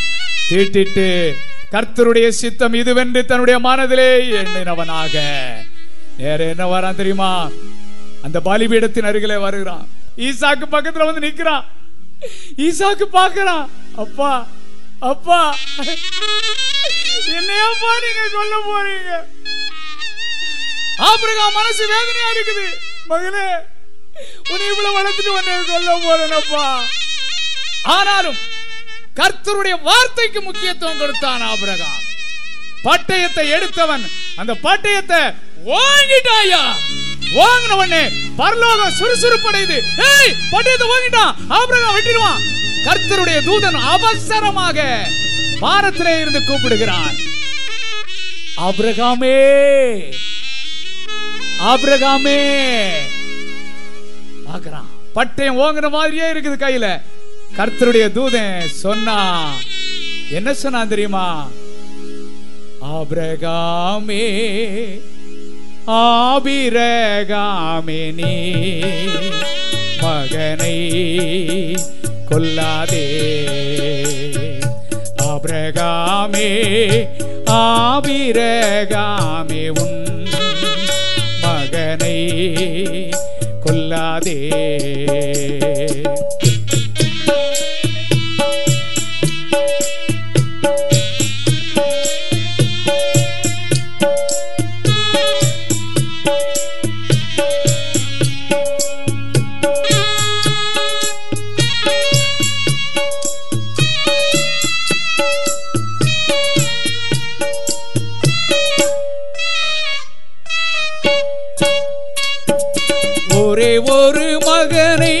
சொல்ல இன்று இதயத்தை ரொம்பாய் நீ.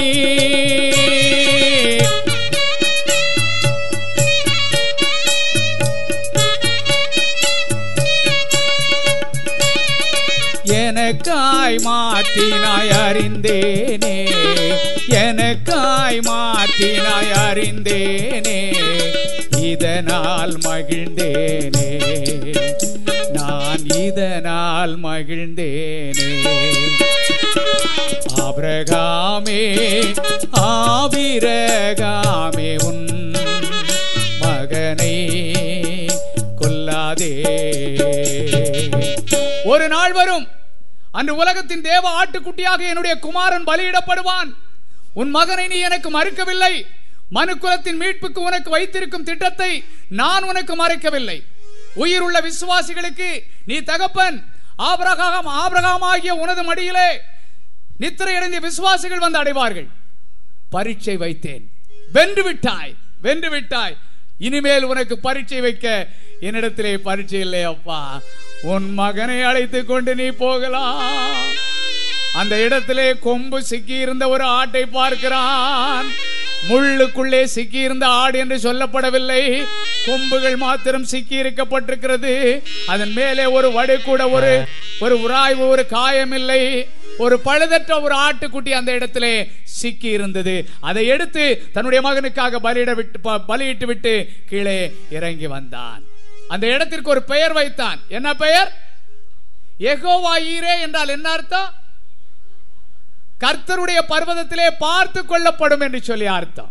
அந்த பெயரை வைத்து விட்டா இப்போ ஒரு கேள்வி கேட்க இந்த கேள்விக்கு பதில் சொல்றவங்களுக்கு பரிசு உண்டு. இதே இடத்துல ஆபிரகாம் பலியிட சென்ற இதே இடத்துல பின்னாலே வரக்கூடிய காலத்திலே ஒரு அருமையான ஒரு சம்பவம் நடந்தது. அது என்ன? வாங்கம்மா வாங்க வாங்கிட்டு போங்க. சாலமன் ராஜா தேவாலயத்தை கட்டினது இதே இடத்துல தான் ஐயா. இதே இடத்துல இல்லையா? ஆபிரகாம் புறப்பட்டு தன்னுடைய வேலைக்காரரிடத்துல எப்படி சொல்லிவிட்டு கீழே வந்தானோ அதே போல அவன் என்ன செய்கிறான்? கீழே வருகிறான். அவங்ககிட்ட ஒண்ணு கொடுத்து கீழே வருகிறான். கீழே வருகிறான். நாட்கள் நகருகிறது. ஆபிரகாமுடைய மனைவியாகிய சாராள் மறித்தாள் நூற்றி இருபது ஏழு வயசிலே அவள் மறிக்கிறாள் இதற்கிடையிலே ஆபிரகாம் பெயர் சபாவிலே போய் குடியிருக்கிறான். கேரார் என்கிற ஊருக்கு போய் அங்கே ஒரு பெண்ணை அவன் விவாகம் பண்ணி இருந்தான். அங்கே இருக்கிறான். சாராள் மறித்ததை கேள்விப்பட்ட உடனே அங்கிருந்து வந்து இவன் என்ன செய்கிறான் தெரியுமா? அவளை அடக்கம் செய்வதற்கு ஒரு கல்லறை பூமியை வாங்கி அவளை அடக்கம் செய்துவிட்டு அவன் திரும்பவும் தன்னுடைய இடத்திற்கு போய்விட்டான். நாட்கள் நகருகிறது. அவனுக்கு இன்னும் ஒரே ஒரு வேலை இருக்கு. என்ன வேலை இருக்கு? என்ன வேலை இருக்கு? ஈசாக்கு கல்யாணம் முடிக்கணும். இல்லையா? ஒரு பெரிய வேலை. மனுஷனுக்கு சாவும் வரைக்கும் வேலை இருக்கும் ஐயா. சாவக்கூடிய கூடிய நிலைமையில இருப்பான். சாவக்கூடிய கூடிய இருக்கும் இருக்கும்போது மூத்த மகனை கூப்பிடுவான். ஏ தானியலே! ஏ தானியலே! எங்கடா நிக்கிற? இந்த நிக்கம்பா பக்கத்துல தான்ப்பா நிக்கான். தம்பி எங்கடா? அவன் இன்னும் வரலப்பா. அவன் வரமாட்டான்டா. எனக்கு தெரியும்டா அவன் வர மாட்டான் எடா தானியலு! அப்பா போன உடனே அம்மையை தெருவில் விட்டுறாதேடா. அம்மை கடைசி வரைக்கும் என்ன செஞ்சிரு? நீ கஞ்சி ஊத்திரு. இன்னென்னார்ட்ட இவ்வளவு ரூபா கொடுத்துருக்குறேன்டா? அது எல்லாத்தையும் நீ என்ன செய்ய? வாங்கிரு. அந்த மூணாம் தெருல அவன் என்ன செய்யல? இன்னும் மூணு மாசமா வட்டி தரலடா. அதை நீ வாங்கிக்கையா நீ எல்லாம் உனக்கு தான் தானியேலு அவ்வளோ உனக்கு தான் கடைசி வரைக்கும் மனுஷனுக்கு வேலை இருக்கும். ஆபிரகாமுக்கு வேலை இருக்கு. ஈசாக்கு மனம் முடிக்க வேண்டும். ஆகையினாலே வயதிலே மூத்தவனும் தன்னுடைய வீட்டிலே அதிக நாள் வேலை செய்தவனும் ஆகிய ஒரு வேலைக்காரனை அவன் அழைத்தான். அவன் தான் யாரு? எலியேசர். எலியேசர் என்றால் கர்த்தர் எனக்கு துணை என்று சொல்லி அர்த்தம். அந்த எலியேசரை என்ன செய்தான்? அணைத்தான். இன்னொரு இன்னொரு பேருக்கும் கர்த்தர் எனக்கு துணைன்னு அர்த்தம். அது என்ன பேர் சொல்லுங்க தெரியுமா? தெரியாது. தெரியாது. ஏசு கிறிஸ்து இந்த உலகத்தில் இருக்கும்போது ஒரு விருந்து வச்சாரு. அதுல எத்தனை மீன் எத்தனை அப்பம் எத்தனாயிரம் பேருக்கு பங்கு வச்சாரு? மீதி எத்தனை கூட? அஞ்சு ரெண்டு மீன்? ஐயாயிரம் பேருக்கு பங்கு வச்சார் மீதி கூட எத்தனை? பதிமூணு. பன்னெண்டா? சாப்பாட்டு விஷயம் ரொம்ப கிளீனாக தெரிஞ்சு வச்சிருப்பீங்க எனக்கு தெரியும். இன்னொரு பேர் எதுன்னா தெரியாது. அசரியா. அசரியான்னா என்ன அர்த்தம்? கர்த்தர் எனக்கு துணைன்னு சொல்லி அர்த்தம். குறிச்சு வச்சுங்க ஆமாம் அன்னைக்கு வேலைக்காரனை அழைத்தான் எலியேசர் வந்து பக்கத்துல நிக்கான். அவன்கிட்ட சொன்னாயா ஆபரகா என்ன சொன்னான் தெரியுமா? என் மனதில் நிறைந்தவனே எலியேசா என் மனதின் வாஞ்சையை தீர்த்திடுவாய். என் மனதில் நிறைந்தவனே எலியேசா என் மனதின் வாஞ்சையை தீர்த்திடுவாய். நீ என் மகன் ஈசாக்கு என்பவன் என் மகன் ஈசாக்கு என்பவன் திருமணத்தை நடத்திடவே. பெண் தேட புறப்படுவாய். இன்றே நீ செயல்படுவாய். என் மனதில் நிறைந்தவனே எலியேசா. என் மனதின் வாஞ்சையை தீர்த்திடுவாய்.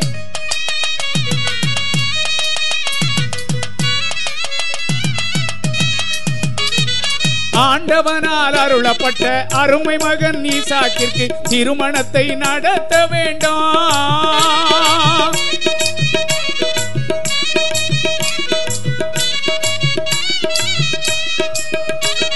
ஆண்டவனால் அருளப்பட்ட அருமை மகன் ஈசாக்கிற்கு திருமணத்தை நடத்த வேண்டாம்.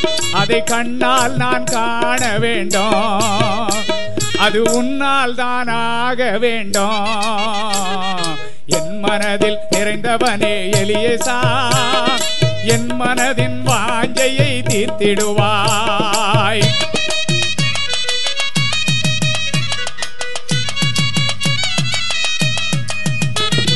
காணானிய பெண்ணை எந்தன் மகனுக்கு நீ கொண்டிடாமல் கண்காணா தூரத்தில் உள்ள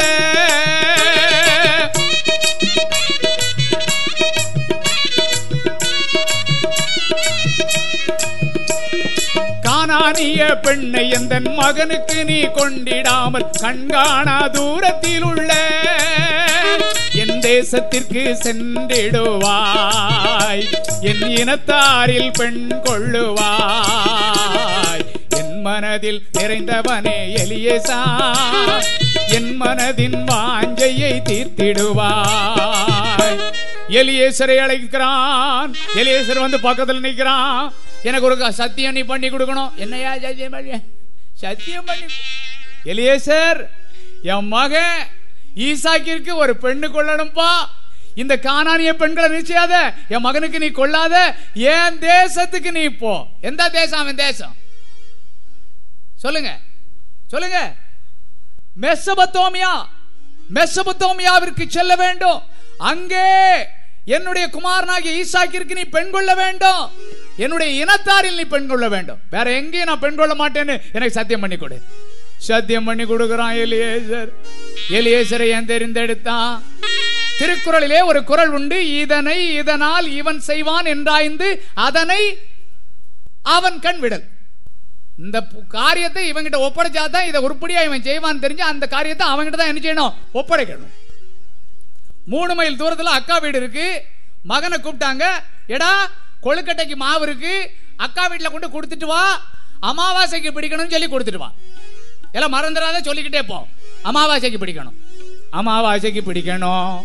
அமாவாசைக்கு பிடிக்கணும். அமாவாசைக்கு பிடிக்கணும். சொல்லிக்கிட்டே போறான் ஒரு எழுத்தை மாத்திட்டான். அமாவாசையை பிடிக்கணும். அமாவாசையை பிடிக்கணும். அமாவாசையை பிடிக்கணும். அங்க ஒரு கள்ளன் போலீஸ்காரங்களுக்கு தப்பிச்சு வந்துகிட்டு இருக்கான். அவன் பேர் அமாவாசை. இவன் அங்கோடி. அமாவாசையை பிடிக்கணும். அமாவாசையை பிடி ஏ, என்ன சொன்ன? அமாவாசையை பிடிக்கணும். போட்டா செவுட்ல அமாவாசையை பிடிக்கணுமா? நான் என்ன பாடுபட்டு தப்பிச்சு ஓடியாந்துக்கிட்டு இருந்தேன்? அமாவாசையை பிடிக்கணும். பிடிக்கப்படாதுன்னு சொல்லு. சொல்லு. பிடிக்கப்படாது. பிடிக்கப்படாது. பிடிக்கப்படாது. சொல்லிக்கிட்டே வாரான். அங்க ஒருத்தர் வெண்ணி போட்டு குளிக்கிறதுக்கு பானை நிறைய தண்ணியை வச்சுக்கிட்டு விரவ அள்ளி வச்சுக்கிட்டு ஊதிக்கிட்டு இருக்காரு இவன் அங்கோடி பிடிக்கப்படாது பிடிக்கப்படாது. அவர் கூப்பிட்டாரு. இங்க வா. நானும் ஒரு மணி நேரமா கடந்து ஊதிக்கிட்டு கிடக்கேன். என்ன சொன்ன? பிடிக்கப்படாது. அதுல இருந்தே ஒரு விரவ எடுத்து அவனை நொறுக்கு நொறுக்கு நொறுக்கி நல்லா பத்திக்கிட்டு எறியணும் சொல்லு. நல்லா பத்திக்கிட்டு எறியணும் சொல்லு. சொல்லு. இப்ப ப- பத்திக்கிட்டு எறியணும் சொல்லிக்கிட்டே வாரம் பத்திக்கிட்டு எறியணும் அந்த ஊர்ல நாலு வீடு தீப்பிடிச்சு எரிஞ்சுக்கிட்டு இருக்கு. ஊர்க்காரங்க எல்லாம் தண்ணியை கோரி ஊத்தி அணைச்சிக்கிட்டு இருக்காங்க. இவன் அங்கோடி பத்திக்கிட்டு எரியணும். நல்லா பத்திக்கிட்டு எரியணும். நல்லா பத்தி இலங்கவா என்ன சொன்ன? நல்லா பத்திக்கிட்டு எறியணும் நல்லா பத்திக்கிட்டு எறியணுமா அவன் அங்க பிடிச்சா நொறுக்கு நொறுக்கு நொறுக்கி. அவிஞ்சு போகணும் சொல்லு. சொல்லு. அவிஞ்சு போனோம் அவிஞ்சு போனோம் நாற்பது நாளைக்கு முன்னால கண்ண ஆபரேஷன் ஆகி தாத்தா கெட்டு அவுக்கிறதுக்காக திண்ணையில வந்து உட்கார்ந்துக்கிட்டு கெட்டுல இப்படி கைய வச்சாரு. ஆண்டவரே அப்படின்னு இவன் அங்கோடி. அவிஞ்சு போனோம் அவங்களும் அஞ்சாறு நொறுக்கு நொறுக்கி என்ன செஞ்சாங்களா? அனுப்புனாங்க. அக்காட்ட கொண்டாந்து மாவை கொடுங்க. எல்லாம் எதுக்கு? தெரியலக்கா மறந்து போச்சேக்கா மறந்து போச்சா? சரி உடம்பெல்லாம் என்னடா கொழுக்கட்டை கொழுக்கட்டையா வீங்கி இருக்கு அப்படின்னால ஐயாக்கா அதுக்கு தான் அம்மா தண்டா அப்படின்னா எந்த காரியத்தை எவங்கிட்ட ஒப்படைச்சா அவன் செய்வானோ அந்த காரியத்தை அவங்கிட்ட தான் ஒப்படைக்கணும். ஆபிரகாம் அன்னைக்கு எலியேசர்ட்ட அந்த காரியத்தை என்ன செய்தான்? ஒப்படைச்சா ஐயா எலியேசர் புறப்படுகிறான். பத்து ஒட்டயங்களை தன்னோடு எடுத்துக்கொண்டான். ஒரு சில வேலைக்காரர்களை எடுத்துக்கொண்டான். நிறைய பொன்னாபரணங்களை எடுத்துக்கொண்டான். வெள்ளி ஆபரணங்களை எடுத்துக்கொண்டான். பொண்ணு பார்க்க போறவன் பொண்ணை கொண்டு போறான் வெள்ளிய கொண்டு போறான். இப்ப பொண்ணு வீட்டுக்காரன் ஜமக்கான் வெள்ளியும் பொண்ணையும். காலம் மாறி போச்சு. காலம் மாறியே போச்சு. அந்த காலத்துல குழவி மட்டும் சுத்தம். உரல் அப்படியே இருக்கும். இப்போ ஓரல் சுத்தது குழவி அந்த ஆளு காலம் மாறி போச்சா இல்லையா? மாறி போச்சு இல்ல ஐயா? ஆமா. ஆமா. முந்தி போன் அடிச்சதுன்னா வெளியே முத்தத்தில் இருக்கவன் வீட்டுக்குள்ள ஓடுவான் போன் எடுக்கிறதுக்கு. இப்போ வீட்டுக்குள்ள இருக்கவன் வெளியே ஓடியாரான் எதுக்கு? கேட்க மாட்டேங்கு அதான் இல்லையா? காலம் மாறி போச்சுது. எலியேசர் புறப்படுகிறான் பொண்ணை அள்ளி கொள்ளுகிறான் வெள்ளியை எடுத்துக் கொள்ளுகிறான். எடுத்துக்கொண்டு எங்க வருகிறான்? மெசபத்தோமியாவுக்கு வருகிறான். மெசபத்தோமியா என்றால் என்ன அர்த்தம் என்றால் நதிகளுக்கு இடையிலே உள்ள நாடு என்று சொல்லி அர்த்தம். யூப்ரட்டிஸ் டைகிரிஸ் என்று சொல்லப்படுகிற திகிரிஸ் ஐபராத் நதிகளுக்கு இடையிலே உள்ள தேசம் தான் மெசபத்தோமியா. இதுதான் ஆபரகாமனுடைய பூர்வீக தேசம். அந்த தேசத்திற்கு வருகிறான். அங்கே வந்து நாகோருடைய ஊரிலே சேருகிறான். நாகோருடைய ஊரிலே ஒரு துறவண்டையிலே வந்து நிற்கிறான். துறவண்டையில நிக்கிறவன் என்ன செய்தான் தெரியுமா? கர்த்தரை நோக்கி விண்ணப்பம் செய்தால் என்னுடைய காரியம் சித்தியாகும் என்று தன்னுடைய மனதிலே நினைக்கிறான் ஞானத்தோடு ஒரு ஒரு விசுவாசம் உள்ள ஒரு எஜமானிடத்திலே வேலை செய்கிறவன் ஒரு ஞானமுள்ள ஒரு வேலைக்காரன் அதே விசுவாசத்தை அவனும் அடைந்திருந்தான். ஞானம் இல்லாமல் இந்த உலகத்தில் என்ன செய்ய முடியாது? வாழ முடியாது. ஒரு பள்ளிக்கூடத்தில் ஒரு ஆசிரியர் இருந்தார் அவர் வகுப்புல பதினெட்டு பையங்க அதுல ஒரு பையன் பேரு கோயில் மணி அவன்கிட்ட எந்த கேள்வியை கேட்டாலும் தெரியாது சார் அப்படின்னு தான் சொல்லுவான். அதனால அவன் பேரே தெரியாது கோயில் மணி காலையில் அட்டன்ஸ் எடுப்பார் Nelson present sir ஆர்மோ present sir Gopal present sir. தெரியாது கோயில் மணி பிரசன்ட் சார். ஒரு நாள் மேனேஜர் வந்தார். சார் நாளைக்கு பள்ளிக்கூடத்துக்கு இன்ஸ்பெக்டர் வர போறாரு. அதனால உங்க பிள்ளைகளெல்லாம் தயார் பண்ணி வச்சிங்கன்னு சொல்லிட்டு அவர் போயிட்டார். போன உடனே வாத்தியார் கோயில்மணியை கூப்பிட்டார். கோயில்மணி! என்ன சார்? வாடாங்க. நாளைக்கு இன்ஸ்பெக்டர் வர போறார் இந்த அஞ்சு ரூபாயை வச்சுக்க. எதுக்கு சார் அஞ்சு ரூபா? நாளைக்கு இன்ஸ்பெக்டர் வர போறாரு நீ எந்த கேள்வியை கேட்டாலும் தெரியாதுன்னு சொல்லி தான் என் மானத்தை வாங்க போற. அதனால தயவு செய்து நாளைக்கு பள்ளிக்கூடத்துக்கு வராத. ஒரு பையன் குறைஞ்சாலும் பரவாயில்ல. நாளைக்கு சினிமாவுக்கு போயிரு. அஞ்சு ரூபாயை கொண்டு போ. அஞ்சு ரூபாய் வாங்கிட்டு கோயில்மணி வீட்டுக்கு போயிட்டான். அடுத்த நாள் காலையில நல்ல வெளுத்த யூனிஃபார்ம் போட்டுக்கிட்டு வெள்ளையும் சொல்லையுமா கோயில்மணி மொத பெஞ்சில உட்காந்துருக்கான் வாத்தியார் உள்ள வந்தார் அவருக்கு எரிச்சல்லாம் எரிச்சல். கோயில் மணி என்ன சார்? காலங்க. வா. நேத்து அஞ்சு ரூபா தந்தேன்ல. ஆமா சார். எதுக்கு தந்தேன்? பள்ளிக்கூடத்துக்கு வரப்படாது தந்தீங்க சார். வேற எதுக்கு வந்த? எங்க ஐயா பள்ளிக்கூடத்துக்கு போன்னு பத்து ரூபா தந்தார் சார். இப்ப பேசிக்கிட்டு இருக்கும்போதே இன்ஸ்பெக்டர் உள்ள வந்துட்டார் ஐயா. உள்ள வந்துட்டார். ஐயா இது எத்தனாவது வகுப்பு? நாலாவது வகுப்பு ஐயா. என்ன பாடம் நடத்திட்டு இருக்கீங்க? தமிழ் பாடம் நடத்திட்டு இருக்கேன் ஐயா. கேள்வி கேட்டா பதில் சொல்லுவாங்களா? நல்லா சொல்லுவாங்க ஐயா. நல்லா நடத்திருக்கீங்களா? நல்லா நடத்திருக்கேன். இந்த பையன் கேளுங்களேன் அப்படின்னு கோயல்மணியை பார்த்து கையை நட்டிட்டார். வாத்தியார் ஞானமான வாத்தியார். அவன் என்ன கேட்டாலும் என்னதான் சொல்ல போறான்? தெரியாதுன்னு தான் சொல்ல போறான். கோயில்மணி என்ன சார்? ஏந்திரா. ஆந்தைக்கு பகலில் கண் தெரியுமா? சொல்லு. சார் ஏ சொல்லு. சார் தெரியாது sir. Very good inspector right போட்டுக்கிட்டாரு. இன்னொரு கேள்வி கேளுங்க அவங்கிட்ட கோயில்மணி என்ன சார்? ஆமைக்கு வேகமாய் ஓட தெரியுமா? இல்ல சும்மா சொல்லு. சார் ஏ சொல்லு. சார் தெரியாது. வெரி குட் வெரி குட் நல்லா நடத்திருக்காரு வெரி குட் வெரி குட் இன்னொரு கேள்வி கேளுங்க. கோயில்மணி என்ன சார்? ராத்திரி சூரியன் தெரியுமாடா? சார் சார் சார் என்ன சார்? என்ன சார்? தமிழ் பாடம் நடத்தேன்னு சொல்லிட்டு மூணு கேள்வி அதே பையன்கிட்ட கேட்க சொல்லியிருக்கேன். மூணு கேள்வி அறிவியல் கேள்வி கேட்டு என்ன ஏமாத்திடுறோம் ஆ? அதே பையன்கிட்ட கேளு. தமிழ்ல ஒரு கேள்வி கேளும். கோயல்மணி என்ன சார்? தெரியும் என்பதற்கு எதிர் சொல்ல என்னடா? சார் அல்ல சொல்லு சும்மா. சார் தெரியாது sir. Very good very good very good அவர் ஞானம் இருக்கப்ப என்ன செஞ்சாரு? தப்பிச்சார் ஐயா. இந்த ஞானம் யாருக்கு இருந்தது? அன்னைக்கு எலியேசருக்கு இருந்தது. அவன் என்ன செஞ்சான் தெரியுமா? அந்த துறவண்டையில நின்னுட்டு கர்த்தரை நோக்கி விண்ணப்பம் பண்ணா. என்ன விண்ணப்பம் பண்ணா? ஆண்டவனே எந்தன் வேண்டுதலை கேட்டு அடியானின் காரியம் வாய்க்க பண்ணோம். ஆண்டவனே எந்தன் வேண்டுதலை கேட்டு அடியானின் காரியம் வாய்க்க பண்ணோம்.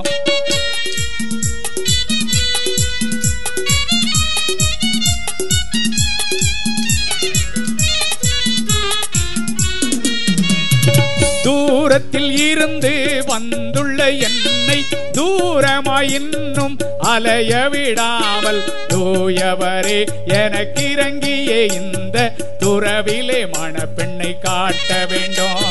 தூயவரே எனக்கு இறங்கிய இந்த துறவிலே மணப்பெண்ணை காட்ட வேண்டும்.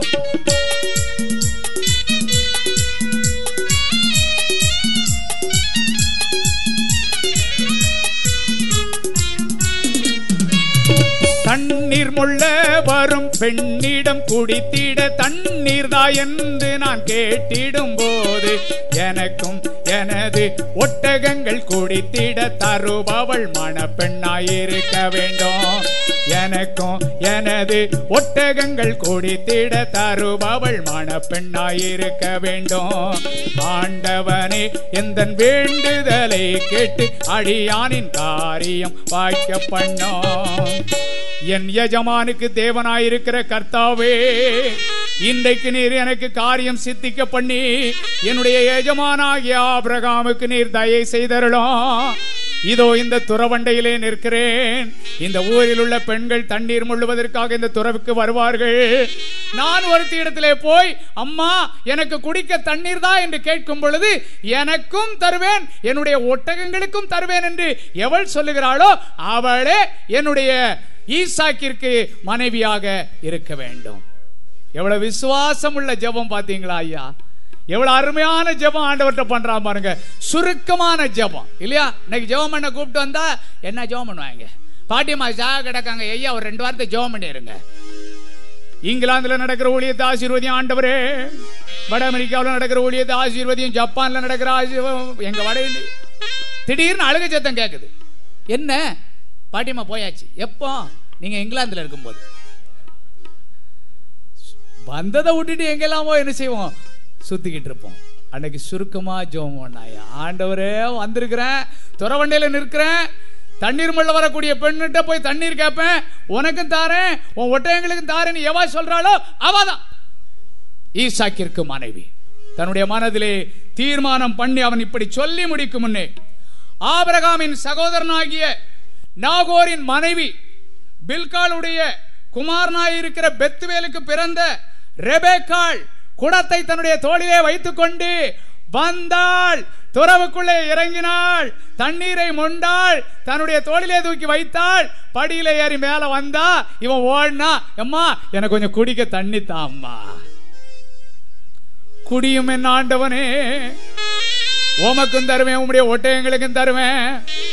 நம்ம ரோட்டு ஓரங்கள்ல நம்ம வீடு இருக்கும். ரோட்ல போய் என்ன செய்வாங்க? இந்த டெலிபோன் லைனுக்கு அல்லது வாட்டர் லைனுக்கு தண்ணி தோண்டுவாங்க. இந்த குழி தோண்டுவாங்க. குழி தோண்டும் போது அதுல இந்த மண்வெட்டி வச்சு தோன்றவங்களுக்கு ரொம்ப டயர்டா இருக்கும். நம்ம நம்மகிட்ட வந்து எம்மா ஒரு செம்பு தண்ணி கொடுங்களேம்மா குடிக்கிறதுக்கு. எங்களுக்கே தண்ணி இல்லை ஒரு குடம் தண்ணிக்கு நாங்க எங்கெல்லாம் போறோம் தெரியுமா? தண்ணி கேட்குறா தண்ணி. தண்ணி இல்லை தண்ணிலாம் இல்லையா? ஒரு குடம் தண்ணி கொடுக்கிற ஒரு செம்பு தண்ணி கொடுக்க நம்மால முடியலையே. அன்றைக்கு குடியும் என் ஆண்டவனே உமக்கும் தருவேன் உம்முடைய ஒட்டயங்களுக்கும் தருவேன் என்றாள். தோளில் இருந்து குடத்தை எடுத்தாள் சாய்த்தாள் குடிக்க கொடுத்தாள் துறவுக்குள்ளே இறங்கினாள். தண்ணீர் மொண்டாள் தொட்டியில ஊத்துறா இறங்குறா தொட்டியில ஊத்துறா இறங்குறா தொட்டியில ஊத்துறா. ஒரு ஒட்டகம் சுமார் பத்து குடம் தண்ணீர் குடிக்கும். பிரயாணத்திலே களைப்பாய் வந்திருக்கிற ஒட்டகம் பத்து குடம் தண்ணீர் குடிக்கும். பத்து ஒட்டகங்கள்ல வந்திருக்கான் நூறு குடம் தண்ணீர் எடுத்து அவள் சுமந்து கொண்டு வந்து அந்த தொட்டியை நிரப்புறா. அந்த ஒட்டகங்கள்லாம் நல்லா திருப்தியா குடிச்சிட்டு போய் என்ன செஞ்சது? படுத்துக்கிட்டது ஐயா. இவனுக்கு ரொம்ப சந்தோஷம். ரொம்ப சந்தோஷம். உடனே என்ன செஞ்சான் தெரியுமா? தன்னுடைய சுருக்கு பை. அந்த காலத்துல அம்மா மாதிரிலாம் சுருக்கு பை வச்சிருப்பாங்க இல்லையா? அது மாதிரி ஒரு சுருக்கு பையில் என்ன செய்தான்? உள்ள இருந்து ஒரு சில காரியங்களை எடுத்து அவருடைய கையிலே கொடுத்தான். என்ன கொடுத்தான் தெரியுமா? காடகங்கள் ரெண்டு காதணி ரெண்டு எலியேசர் கொடுத்தானே. கடகங்கள் ரெண்டு காதணி ரெண்டு எலியேசர் கொடுத்தானே.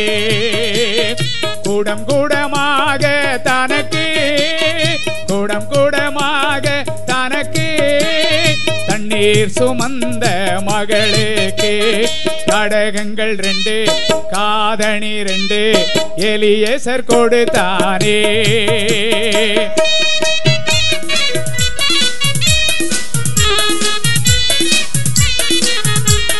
நீ யாருடைய மகளென்று எனக்கு சொல்ல வேண்டும் என்றான்.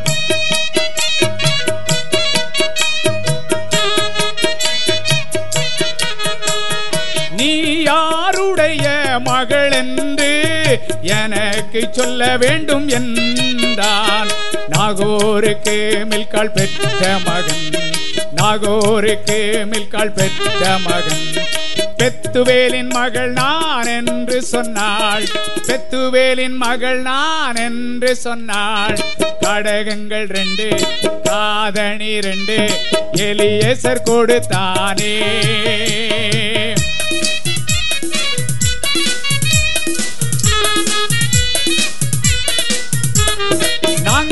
உன் தகப்பன் வீட்டினிலே ராத்தங்க இடம் உண்டா என்று கேட்டான்.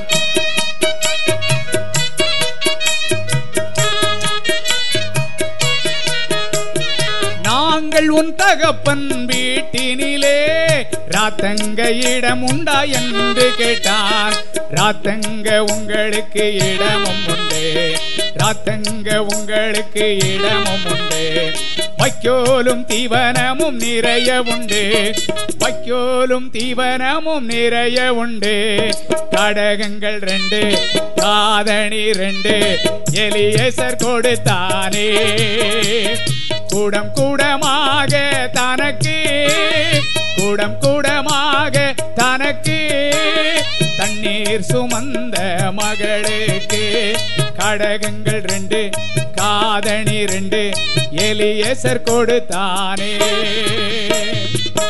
ரெண்டு கடகங்களை கொடுத்தான். ரெண்டு கடகங்கள்லாம் என்னய்யா? வளையல் காப்பு. ரெண்டு காப்பு கொடுத்தான். ரெண்டு காதல மாட்டிக்கிற நகை கொடுத்தான். ஏன் இந்த ரெண்டை மாத்திரம் கொடுத்தான்? செயின் கொடுத்துருக்கலாம் அட்டியல் கொடுத்துருக்கலாம் நெக்லஸ் கொடுத்துருக்கலாம் கடகத்தையும் காதணியும் ஏன் கொடுத்தான்? இந்த ரெண்டை தான் பெண்கள் அதிகமாக என்ன செய்வாங்க? பயன்படுத்துவாங்க. இந்த ரெண்டு நகையைத்தான் என்ன செய்வாங்க தெரியுமா? யாராவது ஒருத்தர் தான் வீட்டுக்கு வராங்கன்னு சொன்னா கையில் என்ன போட்டிருப்பாங்க? வளையல் போட்டிருப்பாங்க. காதில் என்ன போட்டிருப்பாங்க? தொங்கட்டாம் போட்டிருப்பாங்க. என்ன? எல்லாரும் எப்படி இருக்கீங்க? எல்லாரும் நல்லா இருக்கீங்களா? இதுக்கு தான் ஏன் கொடுத்தான். இதுக்கு தான் கொடுத்தா? என்ன சிரிப்பு பார்த்தீங்களா ஐயா? ஆமாம் யாருனாலும் சரி என் வீட்டிலனாலும் அதான் இல்லையா? புதுசாக ஒரு நகையை போட்டால் ஒரு நல்ல தலையே தன்னால என்ன செய்யும்? ஆட ஆரம்பிச்சிடும் கடகங்களை கொடுக்கிறான். ரெண்டு காதணியை கொடுக்கிறான். அரை சேக்கல் எடையுள்ள கடகத்தை கொடுத்தான். இன்னைய கணக்குப்படி அஞ்சே முக்கால் கிராமு. பத்து சேக்கல் எடையுள்ள கடகங்களை கொடுத்தான். இன்றைய கணக்கின்படி நூற்றி பதினஞ்சு கிராமு. இப்படி கொடுக்குது தெரிஞ்சா தான் இருநூறு குடம் தண்ணி எடுக்கலாமே.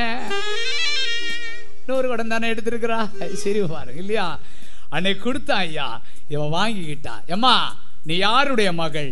கேட்கிறான் அவ சொன்னா நான் யாருடைய மகள்? நாகோருக்கு மில்கால் பெற்ற பெத்துவேலின் மகள். என் ஆண்டவன். என் ஆண்டவன் எங்க கொண்டு வந்து சேர்த்துட்டாரு? சரியான இடத்துல கொண்டு வந்து சேர்த்திருக்கிறார்.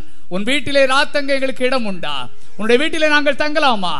நீங்கள் தங்கலாம் ஐயா நீங்களும் தங்கலாம். உங்களுக்கு ஆகாரம் உண்டு. உங்களுடைய ஒட்டயங்களுக்கும் எங்க வீட்டில் என்ன இருக்கு? தீவனம் இருக்குது. நேர இந்த கடகங்களையும் காப்பை தன அந்த காதணியும் கொண்டு வந்து தன்னுடைய தகப்பனிடத்திலே காண்பிக்கிறாள். லாபானிடத்திலே சகோதரிடத்திலே காண்பிக்கிறாள். எம்மா இதெல்லாம் யாருமா கொண்டு வந்தா? இதுவா இது துறவுல நான் தண்ணி எடுத்து ஊத்துனேன் ஒரு ஆளுக்கு. அவர் கொடுத்தார். அவர் எங்க நிக்கிறாரு? துறவுல தான் நிக்கிறாரு. கூட்டு வா அவரை. போ போய் கூட்டு வா. அழைத்து வருகிறாள். வெளியே வந்து நிக்கிறான்.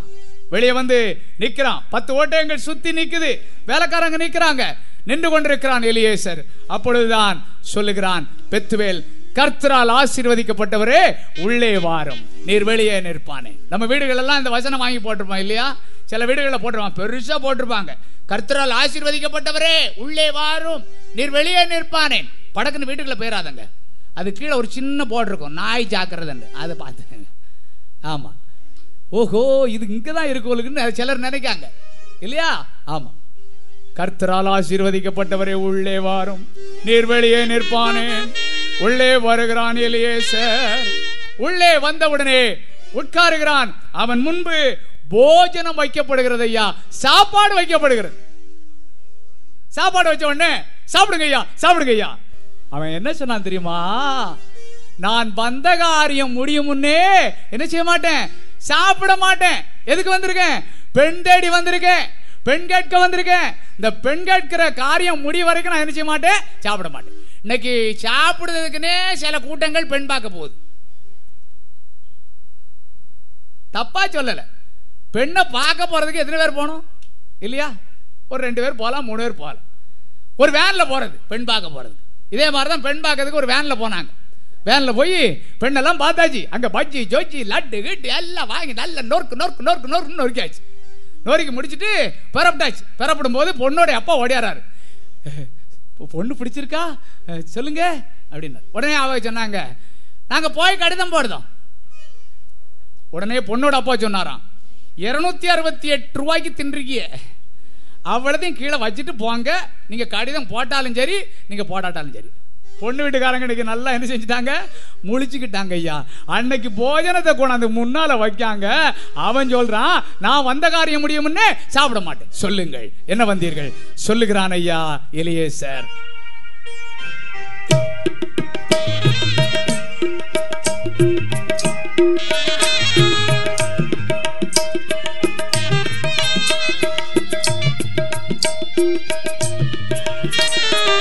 ஆண்டவனின் அருளினால் ஆவிரகாம் என்ற ஆண்டவன் காணான் தேசத்தில் சீமானாய் வாழ்கிறார். வேலைக்காரரும் வேலைக்காரிகளும் வெள்ளியும் பொன்னும் பொருள்களும் குறைவின்றி தேவனால் நிறைய பெற்று நிறைவான வாழ்வு வாழ்கிறார்.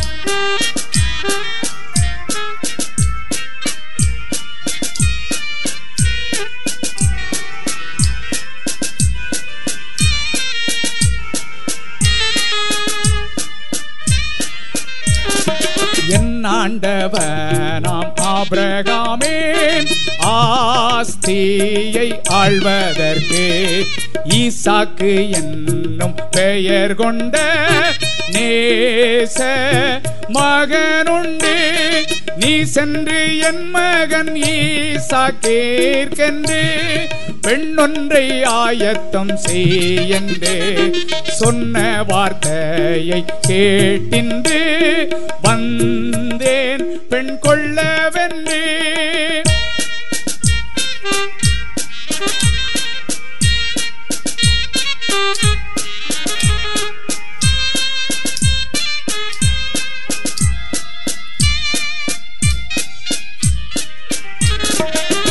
துறவில் நின்று இன்று என் மனதில் எண்ணம் கொண்டு தண்ணீர் உமக்கு தந்திடுவேன்.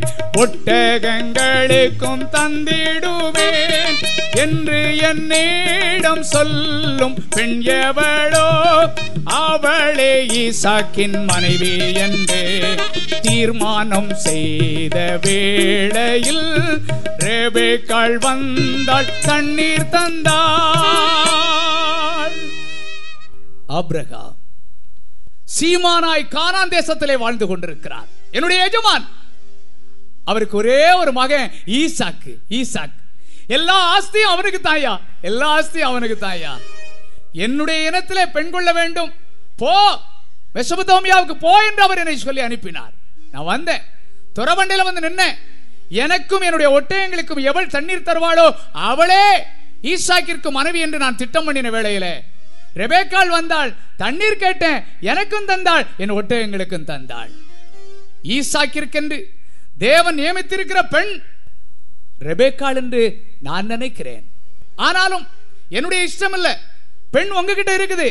இஷ்டம் இருந்தால் நீங்க பெண்ணை தாங்க. நீங்க இல்லைன்னு சொன்னா இல்லைன்னு சொல்லிருங்க. இல்லைன்னு சொல்லிட்டீங்கன்னா நான் வலதுபுறத்தையாகிலும் இடதுபுறத்தையாகிலும் நோக்கி போவேன். ஒரு தரக என்ன வேலை பார்ப்பானோ அவ்வளவு காரியத்தையும் என்ன செய்யறான் ஐயா சொல்றான் ஐயா ஆபரகாமுடைய செல்வத்தை சொல்றான். அவனுக்கு ஒரே ஒரு மகன்னு சொல்றான். ஏ இருக்கிற செல்வங்கள் வேலைக்காரங்க வேலைக்காரிகள் ஒட்டகங்கள் கழுதைகள் எல்லாத்தையும் சொல்றான். ரெபேக்காளுக்கு பிரியமான ஒரு காரியத்தை சொல்லியிருப்பான். என்ன சொல்லியிருப்பான் சொல்லுங்க பரிசு தரேன். வாங்க அதான். சரியான பதில். ரெபேக்காளுக்கு மாமியா கிடையாதுன்னு சொல்லியிருப்பான். சரி பார்த்தீங்களா ஐயா? ஆமா. ரெபேக்காளுக்கு மாமியார் கிடையாதுன்னு செஞ்சிருப்பான் சொல்லியிருப்பான். எல்லாத்தையும் சொல்றான். இன்னைக்கு நம்ம தரகங்கள் சொல்றாங்களா ஐயா? இன்னைக்கு சொல்லுவாங்க. ஒரு கல்யாணம் ஒரு ஒரு பொண்ணு வீட்டுக்கு போய் என்ன செஞ்சான்? போய் சொன்னான் தரகன். மாசி மாச திருவிழாவில் பையன் உங்கள் பெண்ணை பார்த்தானா? உங்கள் பெண்ணு மேலே அவனுக்கு ஒரு கண்ணு அதனால நீங்கள் இஷ்டம் இருந்தால் இஷ்டம் முடிச்சு தாங்கன்னு போய் சொல்லிவிட்டான். எங்கே? யார் வீட்டில் மாப்பிள்ளை வீட்டில் பொண்ணு வீட்டில் மாப்பிள்ளை வீட்டில் வந்து சொன்னான். என்ன சொன்னான்னா இன்னார் மகா உங்கள் மகனை பார்த்தானா உங்கள் மகனை தான் கெட்டுவேன்ட்டு ஒத்த காலில் நிற்கான் அதனால நீங்க என்ன செய்வீங்களோ நீங்க பேசி முடிவு பண்ணுங்க. நாங்க என்னையா பேசுறது? நீர் தரகர் இருக்கீர்ல பேசி முடிவு பண்ணிடும் பேசி முடிச்சாச்சு கல்யாணமும் நடக்கிறதுக்கு எல்லாம் எதுவும் இறங்கியாச்சு. இறங்குனா தரகனை போட்டு கொல்லு கொல்லுன்னு கொல்லுதாங்க. அடி உழுது. அவன் சொல்லுதான் நான் என்ன தப்பு பண்ணேன்? நான் கரெக்டா தானே சொன்னேன்? அங்க என்னன்னு பார்த்தா பொண்ணுக்கு ஒரு கால் கிடையாது. மாப்பிள்ளைக்கு ஒரு கண்ணு கிடையாது. இவன் சொல்லுதான் அன்னைக்கு நான் தான் சொன்னேன்ல. உங்கள் மகளுக்கு அந்த பையன் மேலே ஒரு கண்ணுன்னு. ஆமாம் சரி தானே? ஒத்த கண்ணு தானே அவனுக்கு இருக்குது ஆமாம் அவன் இவன் ஒத்த காலில் நிற்கான்னு சொன்னேன். அவன்கிட்ட போய் அதுவும் தப்பு இல்லைல்ல. இன்னைக்கு தரகங்க இப்படி இருக்காங்க ஐயா. இல்லையா? ஆ, பெண்ணு பார்க்கணும்னா அந்த காலத்தில் ரொம்ப கஷ்டம். ஐயாமார்கிட்ட கேட்டு பாருங்க. வயசான ஐயாமார்கிட்ட கேட்டு பாருங்க. அவங்க என்ன பாட்டு பட்டுப்பாங்க. அந்த காலத்தில் என்ன எருக்குழியில் பலாக்கட்டையை போட்டு அதை என்ன செய்யணுமா? உடைக்கணுமா? விறகா உடைச்சாதான் பொண்ணு கொடுப்பாங்க. எருக்குடியில பலாக்கட்டையை போட்டு உடைக்க முடியுமா ஐயா? உடைக்கணும். உடைச்சிருக்காங்க. பெண்ணுக்காக அவ்வளோ கஷ்டப்பட்டிருக்காங்க. அது மாத்திரம் இல்லை நிறைய பேர் ஊர்களில் இன்னைக்கும் கிடக்கு. இளவட்ட கல்லுன்னு ஒரு கல் அந்த கல்லை என்ன செய்யணும்? தூக்கி தோலுக்கு மேலோடி போடணும் போட்டா தான் அந்த ஊரில் அவங்களுக்கு என்ன செய்வாங்க? பெண்ணு கொடுப்பாங்க. பிறகு கொஞ்ச நாள் ஆச்சுது பாதி தூக்குனா போதும். பிற கொஞ்ச நாள் ஆச்சுது கொஞ்சம் அசைச்சா போதும். இப்போ அதை ஒரு சுத்தி சுத்தி வந்தா போதும். அவ்வளோ பலமாயிட்டாங்க நம்ம ஆளுங்க இல்லையா? ஆமாம் அன்னைக்கு அவ்வளோ கஷ்டப்படுவாங்க. பெண்ணு வீட்டுக்காரன் போய் மாப்பிள்ளை வீட்டுக்காரன் நெல்லு குதிரை தட்டி பார்ப்பான். டம்மு டம்மு சத்தம் கேட்குதான் டம்முன்னு சத்தம் கேட்டுதுன்னா பொண்ணு கொடுக்க மாட்டான். பொத்துன்னு கேட்கணும். நிறைய இருக்கணும். டொம்முன்னு கேட்டதுன்னா ஒன்றும் இல்லை. ஏம்மா குதிரில் ஒன்றுமே இல்லை. இவன் நம்ம பிள்ளைய கண்ணீர் வந்துடும் வேண்டாம். ஏத்தா அங்கே கொடுக்கப்படாது கொடுக்கப்படாது கொடுக்கப்படாது கொடுக்க மாட்டான். கொடுக்க மாட்டான். அவ்வளோ கஷ்டப்பட்டு பெண்ணு பார்த்துருக்காங்க. இல்லையா? வாலிபர்கள்லாம் பெண்ணு பார்க்க போனால் கோயிலில் தான் பார்க்க முடியும். வேற எங்கேயும் பார்க்க முடியும். இப்போ இத் இத்தனாவது ஆஃபீஸில் இத்தனாவது மாடியில் இத்தனாவது மேஜையில் பிள்ளை கம்ப்யூட்டரில் இருக்கும் பார்த்துங்க பார்த்துட்டு வந்துருந்தாங்க இல்லையா? அந்த காலத்தில் பார்க்க முடியாது. ரெண்டு ரெண்டு பையங்க பொண்ணு பார்க்க போனாங்க. ஒருத்தனுக்கு பொண்ணு தெரியும். மாப்பிளக்காரனுக்கு பொண்ணை காட்டணும். கோயிலுக்குள்ள போயாச்சு. கோயிலில் பாட்டு நடக்கு. இயேசுவே கிருபாசன பதியே. இயேசுவே கிருபாசன பதியே அவதானையா. அந்த தூண் பக்கத்தில் நிற்க அவதானையா. இயேசுவே கிருபாசன பதியே அப்படிதான் ஐயா பொண்ணு பார்த்துருக்காங்க. நடந்த உண்மையை தான் சொல்லுது. இல்லையா? அவ்வளவு கஷ்டப்பட்டு எல்லா காரியத்தையும் அன்றைக்கு எலியேசர் சொல்லுகிறான். இவ்வளத்தையும் சொன்ன உடனே ரெபேக்கால் தான் ஈசாக்கிற்கென்று தேவன் தெரிந்தெடுக்கிற பெண் என்கு என்கிற விவரம் வரைக்கும் அவன் சொன்ன உடனே லாபானும் பெத்துவேலும் அவனுக்கு பிரதியுத்தரமா என்ன சொன்னாங்க தெரியுமா? இந்த காரியம் கர்த்தரால் வந்தது. ஏதேலே நாங்கள் நலம் போலம் ஒன்றும் சொல்லக்கூடாது. கானான் தேசத்தில் இருந்து தேசத்திற்கு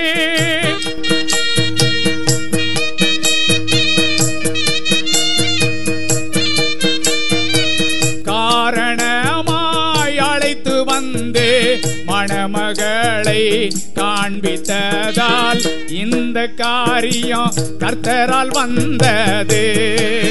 ஏதிலே நாங்கள் நலம் போலம் ஒன்றும் சொல்லக்கூடாது.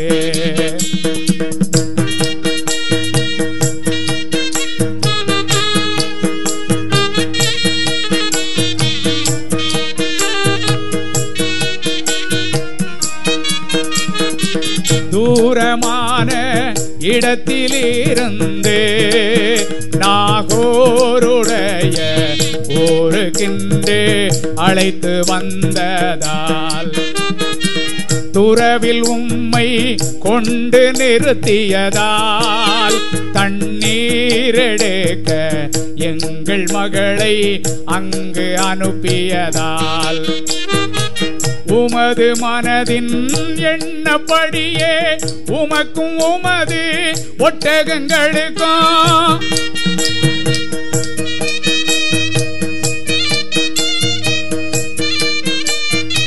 உமது மனதின் எண்ணப்படியே உமக்கும் உமது ஒட்டகங்களுக்கும் குடங்குடமாய் தண்ணீர் ஊற்ற அவள் மனதை ஏவியதால் இந்த காரியம் கர்த்தரால் வந்தது. ஏதேலே நாங்கள் நலம் போலம் ஒன்றும் சொல்லக்கூடாது.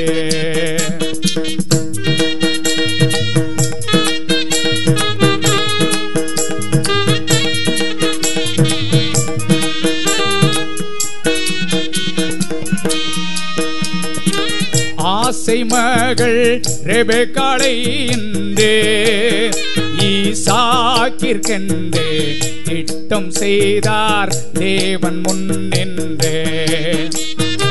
நடந்து வரும் காரியங்களால் அறிந்து கொண்டோம் தேவனவர் சித்தம் இதுவென்றே. பாசமகள் ரேபெக்காளை இன்று நாங்கள் உம்முடைய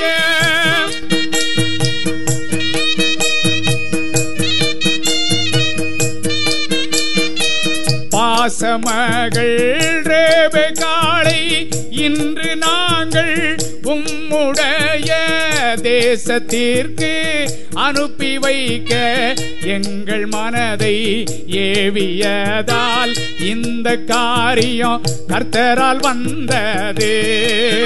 ஏதிலே நாங்கள் நலம் போலாம் ஒன்றும் சொல்லக்கூடாது.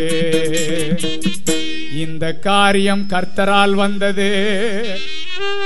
நிறைய பேருக்கு சந்தோஷம். என் கல்யாண காட்டில் கூட இதான் போட்டிருந்தாங்க.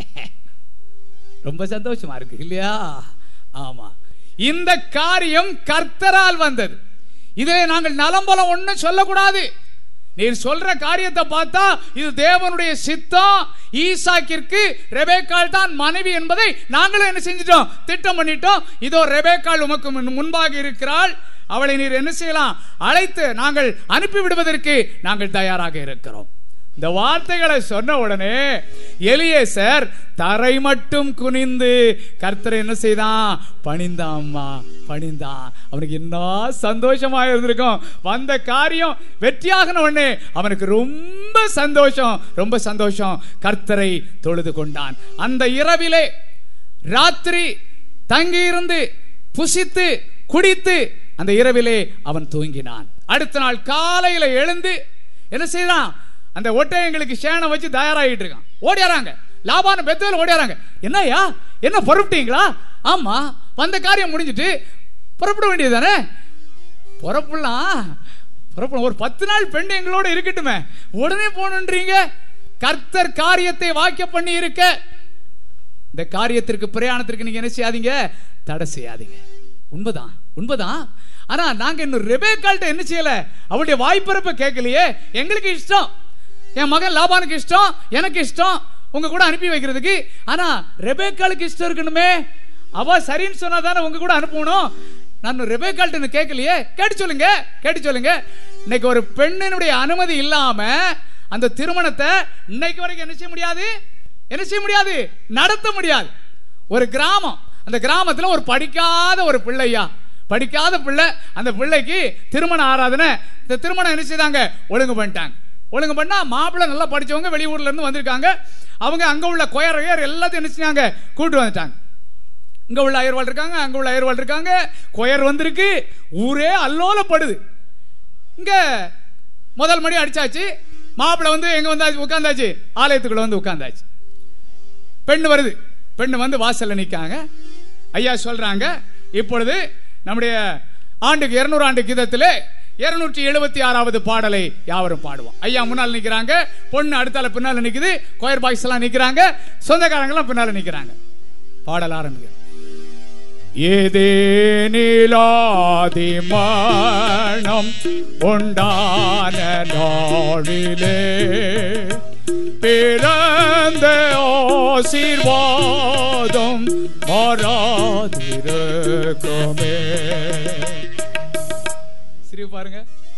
என் கல்யாணத்தில் கூட இதெல்லாம் பாடினாங்க. உள்ள வந்தாச்சு. பெண்ணு உள்ள வந்தாச்சு. ஐயா திருமண ஆராதனை ஆரம்பிச்சு நடத்திட்டு இருக்காங்க. நடத்தி முடிச்சு நடத்திக்கிட்டு இருக்கும்போது மேல இருந்து ஆற்றல்ல இருந்து கீழே இறங்கி வந்தாங்க. இறங்கி வந்து மணமகன்ட்ட வந்தாங்க. நீ தேவனுடைய நியமத்தின்படி இந்த ஸ்திரீயை உன்னுடைய விவாக மனைவியாக ஏற்றுக்கொண்டு வாழ்விலும் தாழ்விலும் சுகத்திலும் துக்கத்திலும் மரணம் உன்னை பிரிக்கும் அளவும் நீ அவளை நேசிக்க அவளுக்கு வாக்கு கொடுத்து அவளோடு வாழ நீ சம்மதிக்கிறாயா என்று கேட்டார். சம்மதம் சம்மதம். அவன் அதுக்கு தானே வந்திருக்கான். ஐயா மன பெண்ணுகிட்ட வந்தாரு. நீ தேவனுடைய நியமத்தின்படி இந்த புருஷனை உன்னுடைய விவாக புருஷனாக ஏற்றுக்கொண்டு வாழ்விலும் தாழ்விலும் சுகத்திலும் துக்கத்திலும் மரண உன்னை பிரிக்கும் அளவும் இவன் மீது அன்பு செலுத்தவும் இவனுக்கு கீழ்ப்படியவும் சம்மதிக்கிறாயா? அந்த பொண்ணு ஐயாவை ஒரு மாதிரி பாக்குது அவங்க அம்மா அங்கிருந்து ஓடி வந்தாங்க. ஏய் ஏய் சொல்லுமா சம்மதம் சொல்லு.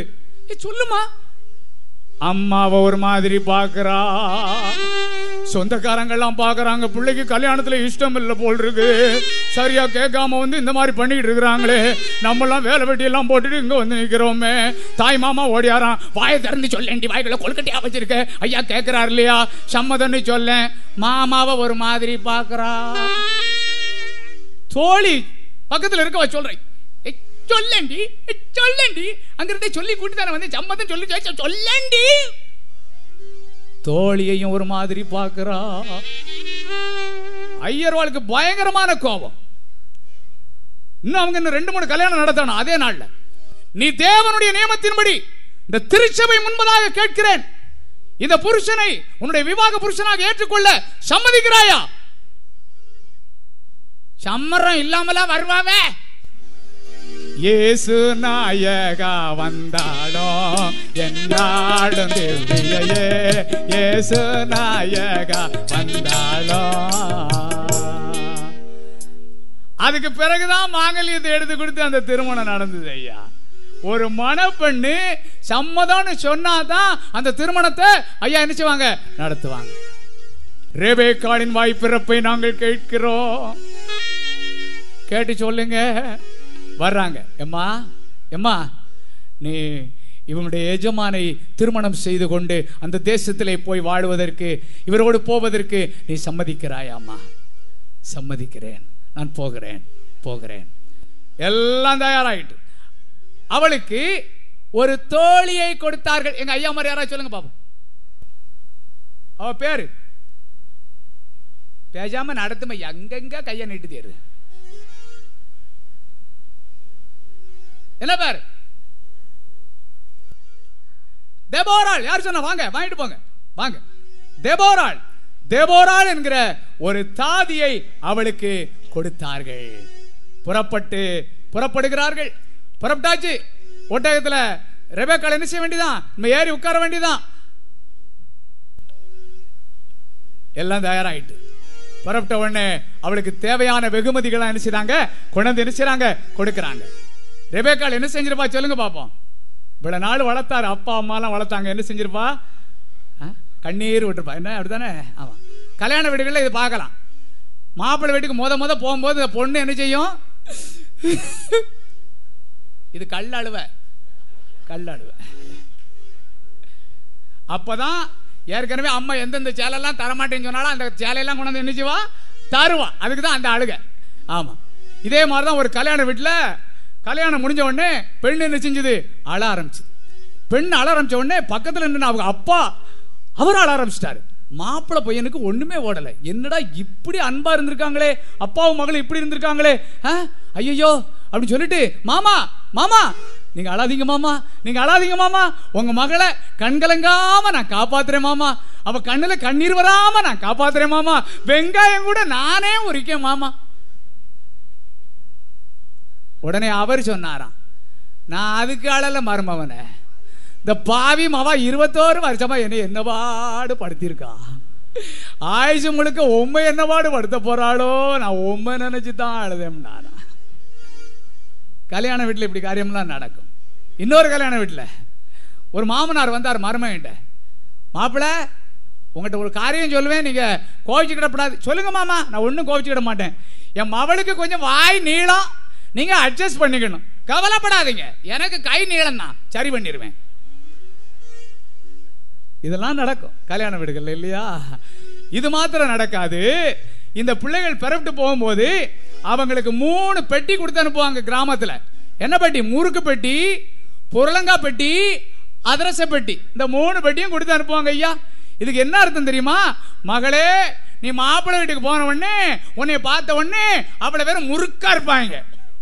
நீ அந்த வழியா போகும்போது வரும்போது சாடமடையா பேசுவாங்க அது உனக்கு பொருள் விளங்காது. அதனால தான் பொருளங்கா இதை பொறுமையோட நீ சகிச்சுக்கிட்டேன்னா உன் வாழ்க்கை எப்படி இருக்கும்? அதிரசம் மாதிரி இருக்கும். இதுக்காகத்தான் முறுக்கு பெட்டி பொருளங்கா பெட்டி அதிரச பெட்டி. ஆமா.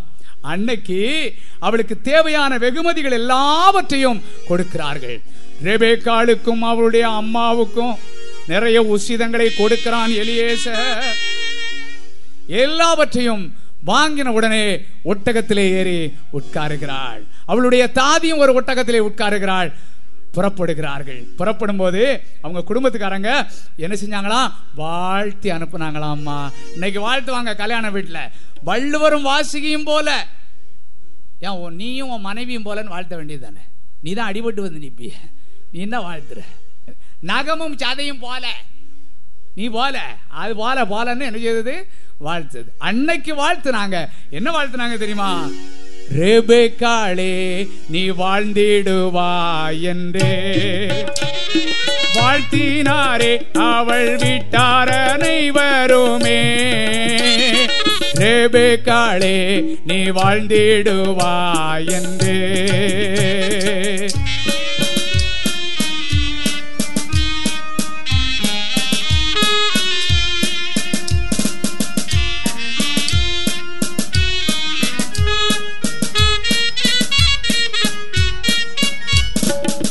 சாக்கை சென்றடைவாய் நேச மனைவியாவாய்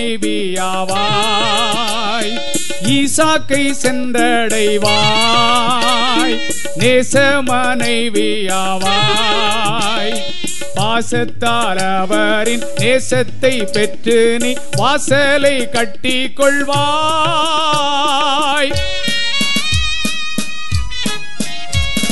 ரேபேக்காளே நீ வாழ்ந்திடுவாய் என்று. வாழ்த்தினாரே அவள் விட்டார் அனைவருமே. ரேபேக்காளே நீ வாழ்ந்திடுவாய் என்றே.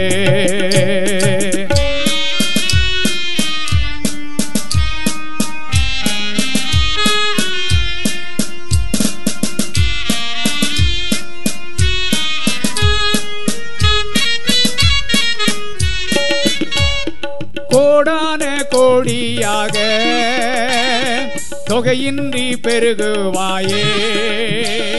கோடான கோடியாக தொகையின்றி பெருகுவாயே. பகைவரின் சந்ததி உந்தன் சந்ததியால் பகைவரின் வாசலை உந்தன் சந்ததியால் சுதந்தரி தீடுவாரே.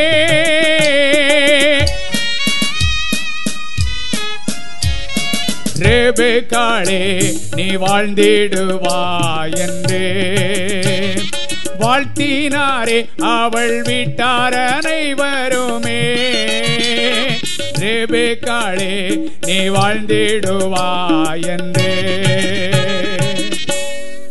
வாழ்ந்திடுவாய் என்று வாழ்த்தி அனுப்பினார்கள். உன்னுடைய சந்ததி உன்னுடைய பகையருடைய வாசல்களை சுதந்திரித்துக் கொள்வார்கள் என்று ஆசீர்வதித்து அனுப்பினார்கள். புறப்பட்டு வருகிறாள். இவ புறப்பட்டு அநேக மைல்கள் ஒட்டகத்திலே பிரயாணம் பண்ணி கொண்டு வருகிறாள். நிறைய வாலிபர்கள் குறுக்கும் நெடுக்குமாக வந்திருப்பார்கள். நிறைய பேரை பார்க்கிறாள். ஆனால் எதை குறித்தும் அவள் கேள்விப்படவே இல்லை. எதை குறித்தும் பேசவில்லை எலியேசரிடத்திலே. எலியேசர் ஈசாக்கை குறித்து அநேக காரியங்களை சொல்லிக் கொண்டே வருகிறான். அவளுடைய ஒரே எண்ணம் சிந்தனை ஈசாக்கு இப்படித்தான் இருப்பான். எலியேசர் சொன்ன காரியங்களை பார்க்கும் பொழுது இன்ன நிறத்திலே இருப்பான் இன்ன உயரத்திலே இருப்பான் இன்ன உருவத்திலே இருப்பான். எல்லாவற்றையும் அவள் கவனித்துக் கொண்டே வருகிறாள். இன்றைக்கு திருச்சபையாகிய மணவாட்டியாகிய நம்மை மணவாளனாகிய கிறிஸ்துவனிடத்திலே அழைத்துச் செல்வதற்கு எலியேசருடைய ஸ்தானத்திலே பரிசுத்தாவியானவர் வந்திருக்கிறார். இயேசு கிறிஸ்துவை குறித்து அநேக காரியங்களை நமக்கு அவர் அறிவித்துக் கொண்டிருக்கிறார். நம்முடைய எண்ணம் நம்முடைய சிந்தை இந்த உலக உலகத்திலே நாம் பிரயாணம் செய்து கொண்டிருந்தாலும் நம்முடைய எண்ணமும் சிந்தையும் செயலும் இயேசு கிறிஸ்துவை சார்ந்ததாக இருக்க வேண்டும். ஒரே மணவாளன் என்னுடைய மணவாளன் இப்படித்தான் இருப்பார் என்னுடைய வாழ்க்கை இப்படித்தான் இருக்கும் நித்திய ராஜ்யத்தில் நான் இப்படித்தான் வாழப்போகிறேன் என்கிற அந்த எண்ணத்திலே நாம் வாழுகிறவர்களாக நாம் காணப்பட வேண்டும். அன்றைக்கு ஈசாக்கு சாயங்காலத்திலே தியானம் பண்ணுவதற்காக லகாய்ரோயை துறவண்டையிலே வரும் பொழுது அப்பொழுதுதான் கேட்கிறாள் அதோ அங்கே வருகிற மனுஷன் யார்? இவ்வளவு நேரம் அவ கேட்கல. இப்ப தெரியுது அது ஈசாக்கா தான் இருக்கும் நினைச்சு அவ கேட்கிறா அதுதான் ஈசாக்கு. நீ மணக்க போகிற மணவாளன் என்று சொன்ன உடனே அவள் கீழே இறங்கி ஒட்டகத்தை விட்டு கீழே இறங்கி முக்காடிட்டு கொண்டு நேராக ஈசாக்கினிடத்திலே வந்தாள். ஈசாக்கு அவளை திருமணம் செய்தான். திருமணம் செய்து தன்னுடைய தாயாகிய சாராளுடைய கூடாரத்திற்கு அவளை அழைத்து சென்று அவன் வாழ்ந்தான். அவன் வாழ்ந்தான். இவன் நாற்பது வயதிலே திருமணம் செய்தான். நாற்பது வயது. ஆபிரகாமுக்கு அப்பொழுது நூற்றி நாற்பது வயது. பத்தொன்பது வருடம் ஈசாக்கிற்கும் ரெபேக்காலுக்கும் குழந்தை இல்லை. இருபதாவது வருடம் ஏசா யாக்கோபு பிறந்தார்கள். அப்பொழுது ஆபிரகாமுக்கு நூற்றி அறுபது வயது. ஏசா யாக்கோவுக்கு பதினைந்து வயது இருக்கும் பொழுது தன்னுடைய நூற்றி எழுபத்தி ஐந்தாவது வயதிலே ஆபிரகாம் மறித்தான் ஆபிரகாமுடைய குடும்ப வரலாறை இந்த நாட்களிலே இந்த முதல் நாளிலே இந்த இடத்திலே நாம் பார்த்தோம். நம்முடைய குடும்பம். இங்கு வந்திருக்கிற நாம் நம்முடைய குடும்பத்தை ஒரு ஆபிரகாமுடைய குடும்பத்தை போல நாம் வழிநடத்த வேண்டும் என்று சொல்லி கர்த்தர் இந்த நாட்களிலே விரும்புகிறார். இன்றைக்கு வந்திருக்கிற குடும்பத்தின் தலைவர்களுக்கு கர்த்தர் சொல்லுகிற காரியம் என்ன என்று சொன்னால் நாம் ஒரு ஆபிரகாமை போல இருக்க வேண்டும் என்று கர்த்தர் நமக்கு சொல்லுகிறார். ஆபிரகாம் விசுவாசத்திலே உறுதி உள்ளவனாக இருந்தான். இன்றைக்கு நம்முடைய வாழ்க்கையிலே எல்லா காரியத்திலும் உலக பிரகாரமான காரியமாக இருந்தாலும் நித்திய ராஜ்யத்தை குறித்த காரியமாக இருந்தாலும் விசுவாசத்திலே நம்பிக்கையிலே உறுதி உள்ளவர்களாக நாம் வாழ வேண்டும். இருமனம் கொண்டவர்களாக வாழாமல் உறுதியாய் நாம் நினைக்கிற காரியத்திலே உறுதியாய் இருந்து செயல்படுகிறவர்களாக நாம் காணப்பட வேண்டும். இரண்டாவது ஆபரகாமிடத்திலே பொறுமை இருந்தது ஐயா. இன்னைக்கு நம்மிடத்தில் பொறுமை இருக்கிறதா? யோசித்து பார்ப்போம். ஒரு ஆபிரகாமை போல குடும்பத்தின் தலைவனாகிய நான் இன்றைக்கு நான் வாழுகிறேனா? இன்னைக்கு ஆண்கள்கிட்ட பொறுமை இருக்குதான்னு இங்க கேட்டால் தான் தெரியும். அவரை இதான் சொல்லுவாங்க. இல்லையா? பொறுமை இல்லை இன்னைக்கு. அநேக ஆண்கள்கிட்ட பொறுமை இல்லை. இந்த பொறுமை அவசியமான ஒரு காரியம். நம்முடைய குடும்பத்தை ஒரு அமைதியான ஒரு வழியிலே நடத்தி செல்வதற்கு ஒரு குடும்ப தலைவனுக்கு பொறுமை இருக்க வேண்டும். மூன்றாவதாக கர்த்தருடைய கட்டளைக்கு நம்பி கர்த்தரையே நோக்கி பார்த்து அவரிடத்திலே கேள்விகளை கேட்டு அவரிடத்திலே வாக்குகளை பெற்று அதன்படி வாழ தன்னை தயார்படுத்தி கொண்டான் ஆப்ரகாம். கர்த்தர் ஒரு காரியத்தை சொன்னால் அந்த காரியம் நிச்சயமாக நடக்கும். கர்த்தர் இந்த காரியத்தை சொன்னால் இந்த காரியத்தை கண்டிப்பாக செய்ய வேண்டும் என்று சொல்லி தன்னுடைய வாழ்க்கையிலே அவன் நினைத்தான். இன்னைக்கு உங்க முன்னால நிக்கிற எனக்கு நாலஞ்சு வியாதி இருக்கு. எனக்கு சுகர் குறைஞ்சாலும் வேக்கும் கூடுனாலும் வேக்கும். பிரஷர் குறைஞ்சாலும் வேக்கும் கூடுனாலும் வேக்கும். நான் வேடிக்கைக்காக சொல்லலை ஆனால் உண்மையை சொல்கிறேன் பலிபீடத்தில் நின்று நான் சொல்கிறேன் ஏன் வேக்குதுன்னு எனக்கு தெரியாது. ஒரு மாத்திரைக்கு பதிலாக ஒரு நோய்க்கு பதிலாக இன்னொரு மாத்திரையை போட்டால் அந்த இடத்துல நான் கிறங்கி என்ன செய்யணும்? கீழே விழுந்தாகணும். ஆனால் நான் என்ன செய்வேன் தெரியுமா? இந்த பஜன் நடத்திக்கிட்டு இருக்கும்போதே கருத்துட்டு கேட்பேன் ஆண்டவரே நான் போடட்டுமா ஐயா வேண்டாமா ஐயா? நீ போடுங்கிற எண்ணம் என் மனசில் வந்ததுன்னா அந்த மாத்திரை இந்த ப- இந்த செய்தி நடத்திக்கிட்டு இருக்கும்போதே நான் என்ன செய்வேன்? நான் ஒழுங்கிடுவேன் ஐயா. நீ விசுவாசத்தில் உறுதியாக இருக்கிறியே உனக்கு என்ன மாத்திரைன்னு சொல்லி நீங்கள் கேட்காதீங்க. மாத்திரை சாப்பிடக்கூடாது அப்படின்னு சொல்லி ஆண்டவர் என்ன செய்யலை? சொல்லலையா? பிணியாளிகளுக்கு யார் வேணும்? கண்டிப்பா வைத்தியம் வேணும். விசுவாசம் இன்றைக்கு இருக்க வேண்டும். நம்பிக்கை உங்களுக்கு எனக்கு இருக்க வேண்டும் ஐயா. இதைத்தான் தேவன் விரும்புகிறார். மனதிற்குள்ளே வைத்து எல்லா காரியத்தையும் சிந்தித்து தேவனிடத்திலே சொல்லி முடிவெடுத்து நம்முடைய வாழ்க்கையை நடத்துகிறவர்களாக நாம் காணப்படுவோம். சாராள் குடும்ப தலைவிகள் எப்படி இருக்க வேண்டும்? ஒரு சாராளை போல இருக்க வேண்டும். ஒரே வார்த்தை தான் என்ன தெரியுமா? சாரால் எப்படிப்பட்டவளா இருந்தா? கீழ்ப்படுகிறவளாக இருந்தாள். தன்னுடைய கணவனுக்கு கீழ்ப்படுகிறவளாக இருந்தாள். பத்து வருஷம் சுத்தி அலைஞ்சான் அவள் அழைத்து கொண்டு அந்த வயதான காலத்திலே கூட அவளுடைய வாயிலே முறுமுறுப்பு இல்லை. தன்னுடைய கணவன் எது செய்தாலும் தன்னுடைய குடும்பத்திற்கு நன்மையை செய்கிறார் என்று சொல்லி அவள் விசுவாசித்து தன்னுடைய கணவனோடு தன்னுடைய கணவனுக்கு கீழ்ப்படிந்து அவள் வாழ கற்றுக்கொண்டாள் இன்னைக்கு ஒரு குடும்பத்தில் ஆசீர்வாதம் இருக்குன்னு நினைச்சீங்க நீங்கள் நினைக்கிறீங்க அந்த குடும்பத்தை போய் நீங்கள் விசாரித்து பாருங்கள் அந்த அம்மா அந்த ஐயா சொல்கிறத ஓரளவுக்கு கேட்குற அம்மாவாக தான் இருப்பாங்க. நாம் என்ன செய்யணும்? நம்முடைய கணவர் சொல்லுகிற காரியம் அது நல்லதா தீதா எதுவாக இருந்தாலும் அதை நாம் என்ன செய்யணும்? கீழ்ப்படிஞ்சு நீங்கள் கேளுங்க. கேட்டுக்கிட்டு அதுக்கு பிறகு உங்களுடைய யோசனையை பொறுமையோடு அவங்ககிட்ட சொல்லுங்க. அவங்க என்ன செய்வாங்க? அதுக்குரிய காரியத்தை செய்வாங்க.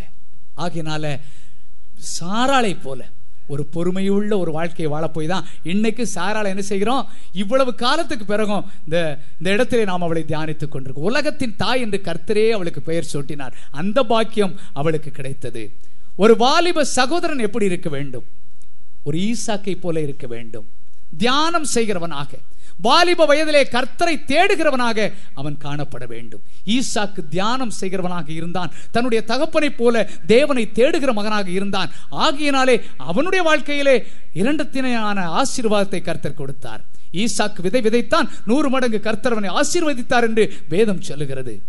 அந்த ஆசீர்வாதத்தை நாம் பெற்றுக்கொள்ள வேண்டும் என்றால் என் வாலிப சகோதரனே நீ இன்றைக்கு ஒரு ஈசாக்கை போல நீ வாழ கற்றுக்கொள்ள வேண்டும். நாற்பது வயது வரை தன்னுடைய தகப்பன் தனக்கு ஒரு துணையை தேடி தரும் வரை அவன் பொறுமையோடு காத்திருந்தான். ஒரு நல்ல துணையை தன்னுடைய வாழ்க்கையிலே அவன் பெற்றுக்கொண்டான். வாலிப சகோதரிகள் ஒரு ரெபேக்காலை போல அவள் இருக்க வேண்டும். ரெபேக்கால் எப்படி இருந்தால் சேவை மனப்பான்மை உள்ளவளாக அவள் இருந்தாள்.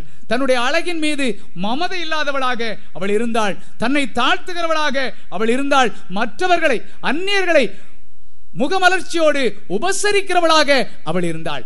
ஆகையினாலே அவளுடைய வாழ்க்கையிலே அவள் உயர்வான ஒரு ஆசீர்வாதத்தை அவள் பெற்றுக்கொண்டாள் இரண்டு ஜாதிகளுக்கு அவள் தாயாக அவள் மாறினாள். அவள் செயல்படுகிறவளாக எந்த காரியத்தையும் செயல்படுத்துகிறவளாக அவள் காணப்பட்டாள். என் வாலிப சகோதரியே இந்த நாட்களிலே நீ ஒரு ரெபேக்காலை போல நான் வாழ்வேன் என்று நீ ஒரு தீர்மானம் செய்துவிட்டு இந்த இடத்திலே நீ இருந்து எழுந்து செல்ல போகிறாய். நம்முடைய குடும்பத்தை இங்கே வந்திருக்கிற ஒவ்வொருவரும் நம்முடைய குடும்பத்தை ஒரு ஆபிரகாமுடைய குடும்பத்தை போல நாம் வழிநடத்த வேண்டும் என்று கர்த்தர் இந்த நாட்களிலே இந்த செய்தியின் மூலமாக சொல்லுகிறார். ஒவ்வொருவரும் நம்முடைய வாழ்க்கையிலே திட்டமிட்டு இந்த இடத்திலே தீர்மானம் செய்து நாம் கடந்து செல்வோம். ஒரு ஆபிரகாமை போல வாழுவேன். ஒரு சாராளை போல வாழுவேன் ஒரு ரெபேக்காளை போல வாழுவேன் ஒரு ஈசாக்கை போல வாழுவேன். திட்டமிட்டு ஆண்டவரிடத்திலே பொருத்தனை செய்து இந்த இடத்திலிருந்து கடந்து செல்வோம். கர்த்தர் நம்மை ஆசீர்வதிப்பார். யாவரும் தலைவணங்கி ஜபிப்போம்.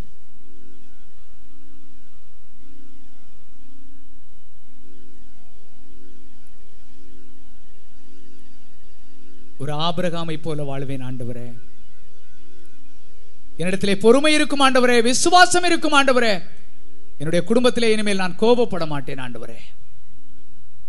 ஒரு தீர்மானம் எடுப்போம். என் தகப்பன் மாறே இந்த தீர்மானத்தை இந்த ராத்திரியிலே நாம் எடுப்போம். என் கணவன் சொன்ன வார்த்தைக்கு உடனே நான் கீழ்ப்படிவேன். என்னுடைய யோசனையை என்னுடைய மனதிலே தோன்றுகிற எண்ணத்தை அதற்கு பிறகு நான் அவரிடத்திலே சொல்லுவேன். என் குடும்பம் நன்றாயிருப்பதற்கு. என்னுடைய பிள்ளைகள் எனக்கு கீழ்ப்படிவதற்கு கீழ்ப்படிதலின் மாதிரியாக நான் திகழ்வேன். இந்த நாளிலே இருந்து ஒரு தீர்மானம் எடுப்போம். அடிமையாக அல்ல. அடிமையாக அல்ல. அவருடைய அன்புக்கு அவருடைய அன்பான சொல்லுக்கு அவர் தீர்மானம் செய்து சொல்லுகிற சொல்லுக்கு நான் கீழ்ப்படிவேன் என்று தீர்மானம் செய்வோம். ஒரு ஈசாக்கை போல வாழுவேன். என் வாலிப வயதிலே. என் வாழ்க்கையை நிர்ணயிக்கக்கூடிய வயதிலே ஒரு ஈசாக்கை போல கர்த்தரை தேடுகிற மகனாக நான் வாழுவேன் என்று. என் வாலிப சகோதரனே நீ தீர்மானம் செய்வாயா? கர்த்தர் உன்னுடைய இருதயத்தை கேட்கிறார். வாலிபர்களை கர்த்தர் விரும்புகிறார். அவர் வாலிப வயதிலே மறித்தார் அவர் நேற்றும் இன்றும் என்றும் மாறாதவராய் இருக்கிறார். அவர் வாலிபராகவே இருக்கிறார். அதனாலே வாலிபரை விரும்புகிறார். என் வாலிப சகோதரனே இன்றைக்கு தீர்மானம் செய். உன் வாழ்க்கையிலே நீ ஆசீர்வாதத்தோடு வாழ வேண்டும் என்றால் நீ நினைக்கிற காரியங்கள் எல்லாம் உன்னுடைய வாழ்க்கையிலே நடைபெற வேண்டும் என்றால் ஒரு ஈசாக்கை போல வாழுவேன் என்று தீர்மானம் செய். தேவனை தேடுகிறவனாக வாழுவேன் என்று தீர்மானம் செய். என் வாலிப சகோதரியே ஒரு பொருத்தனையை செய்துவிட்டு இந்த இடத்திலிருந்து நீ எழுந்து செல்வாயா கர்த்தர் உன்னுடைய இருதயத்தை பார்த்து கொண்டிருக்கிறாரே.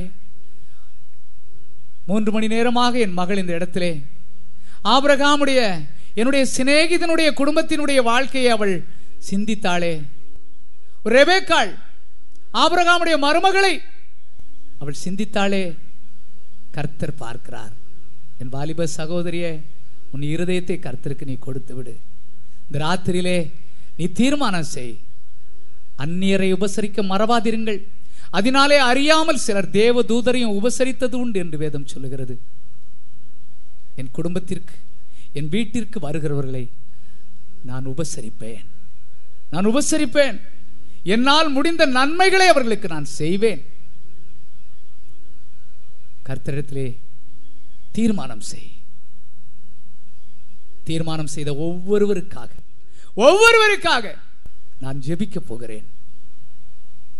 நம்முடைய இருதயத்தை கர்த்தருக்கு நேராக திருப்புவோம். நேசிக்கிற நல்ல தகப்பனே இந்த அருமையான இரவு நாங்கள் உமக்கு நன்றி கூறுகிறோம் ஆண்டவரே. இந்த நாளிலே எங்களுடைய குடும்பத்திலே நாங்கள் எப்படி இருக்க வேண்டும்? ஒரு ஆசீர்வாதமான குடும்பம் எங்களுடைய குடும்பமாக இருக்க வேண்டும் என்றால் நாங்கள் யாரை போல இருக்க வேண்டும் என்று நீர் கற்றுத்தந்தீர் ஆண்டவரே. உமக்கு நன்றி செலுத்துகிறோம். தீர்மானம் செய்திருக்கிறோம் ஆண்டவரே. இந்த தீர்மானத்தில் நிலைத்திருப்பதற்கு எங்களுக்கு உதவி செய்யும். எங்களை ஆசீர்வதித்து அனுப்பும். துதிகனமைமை அவற்றை உமக்கே செலுத்துகிறோம். மீட்பெரும் உலக ரட்சகருமாகிய இயேசு கிறிஸ்துவனுடைய என்பை இனி நாமத்திலே ஜெபிக்கிறோம் எங்கள் ஜீவனுள்ள பிதாவே.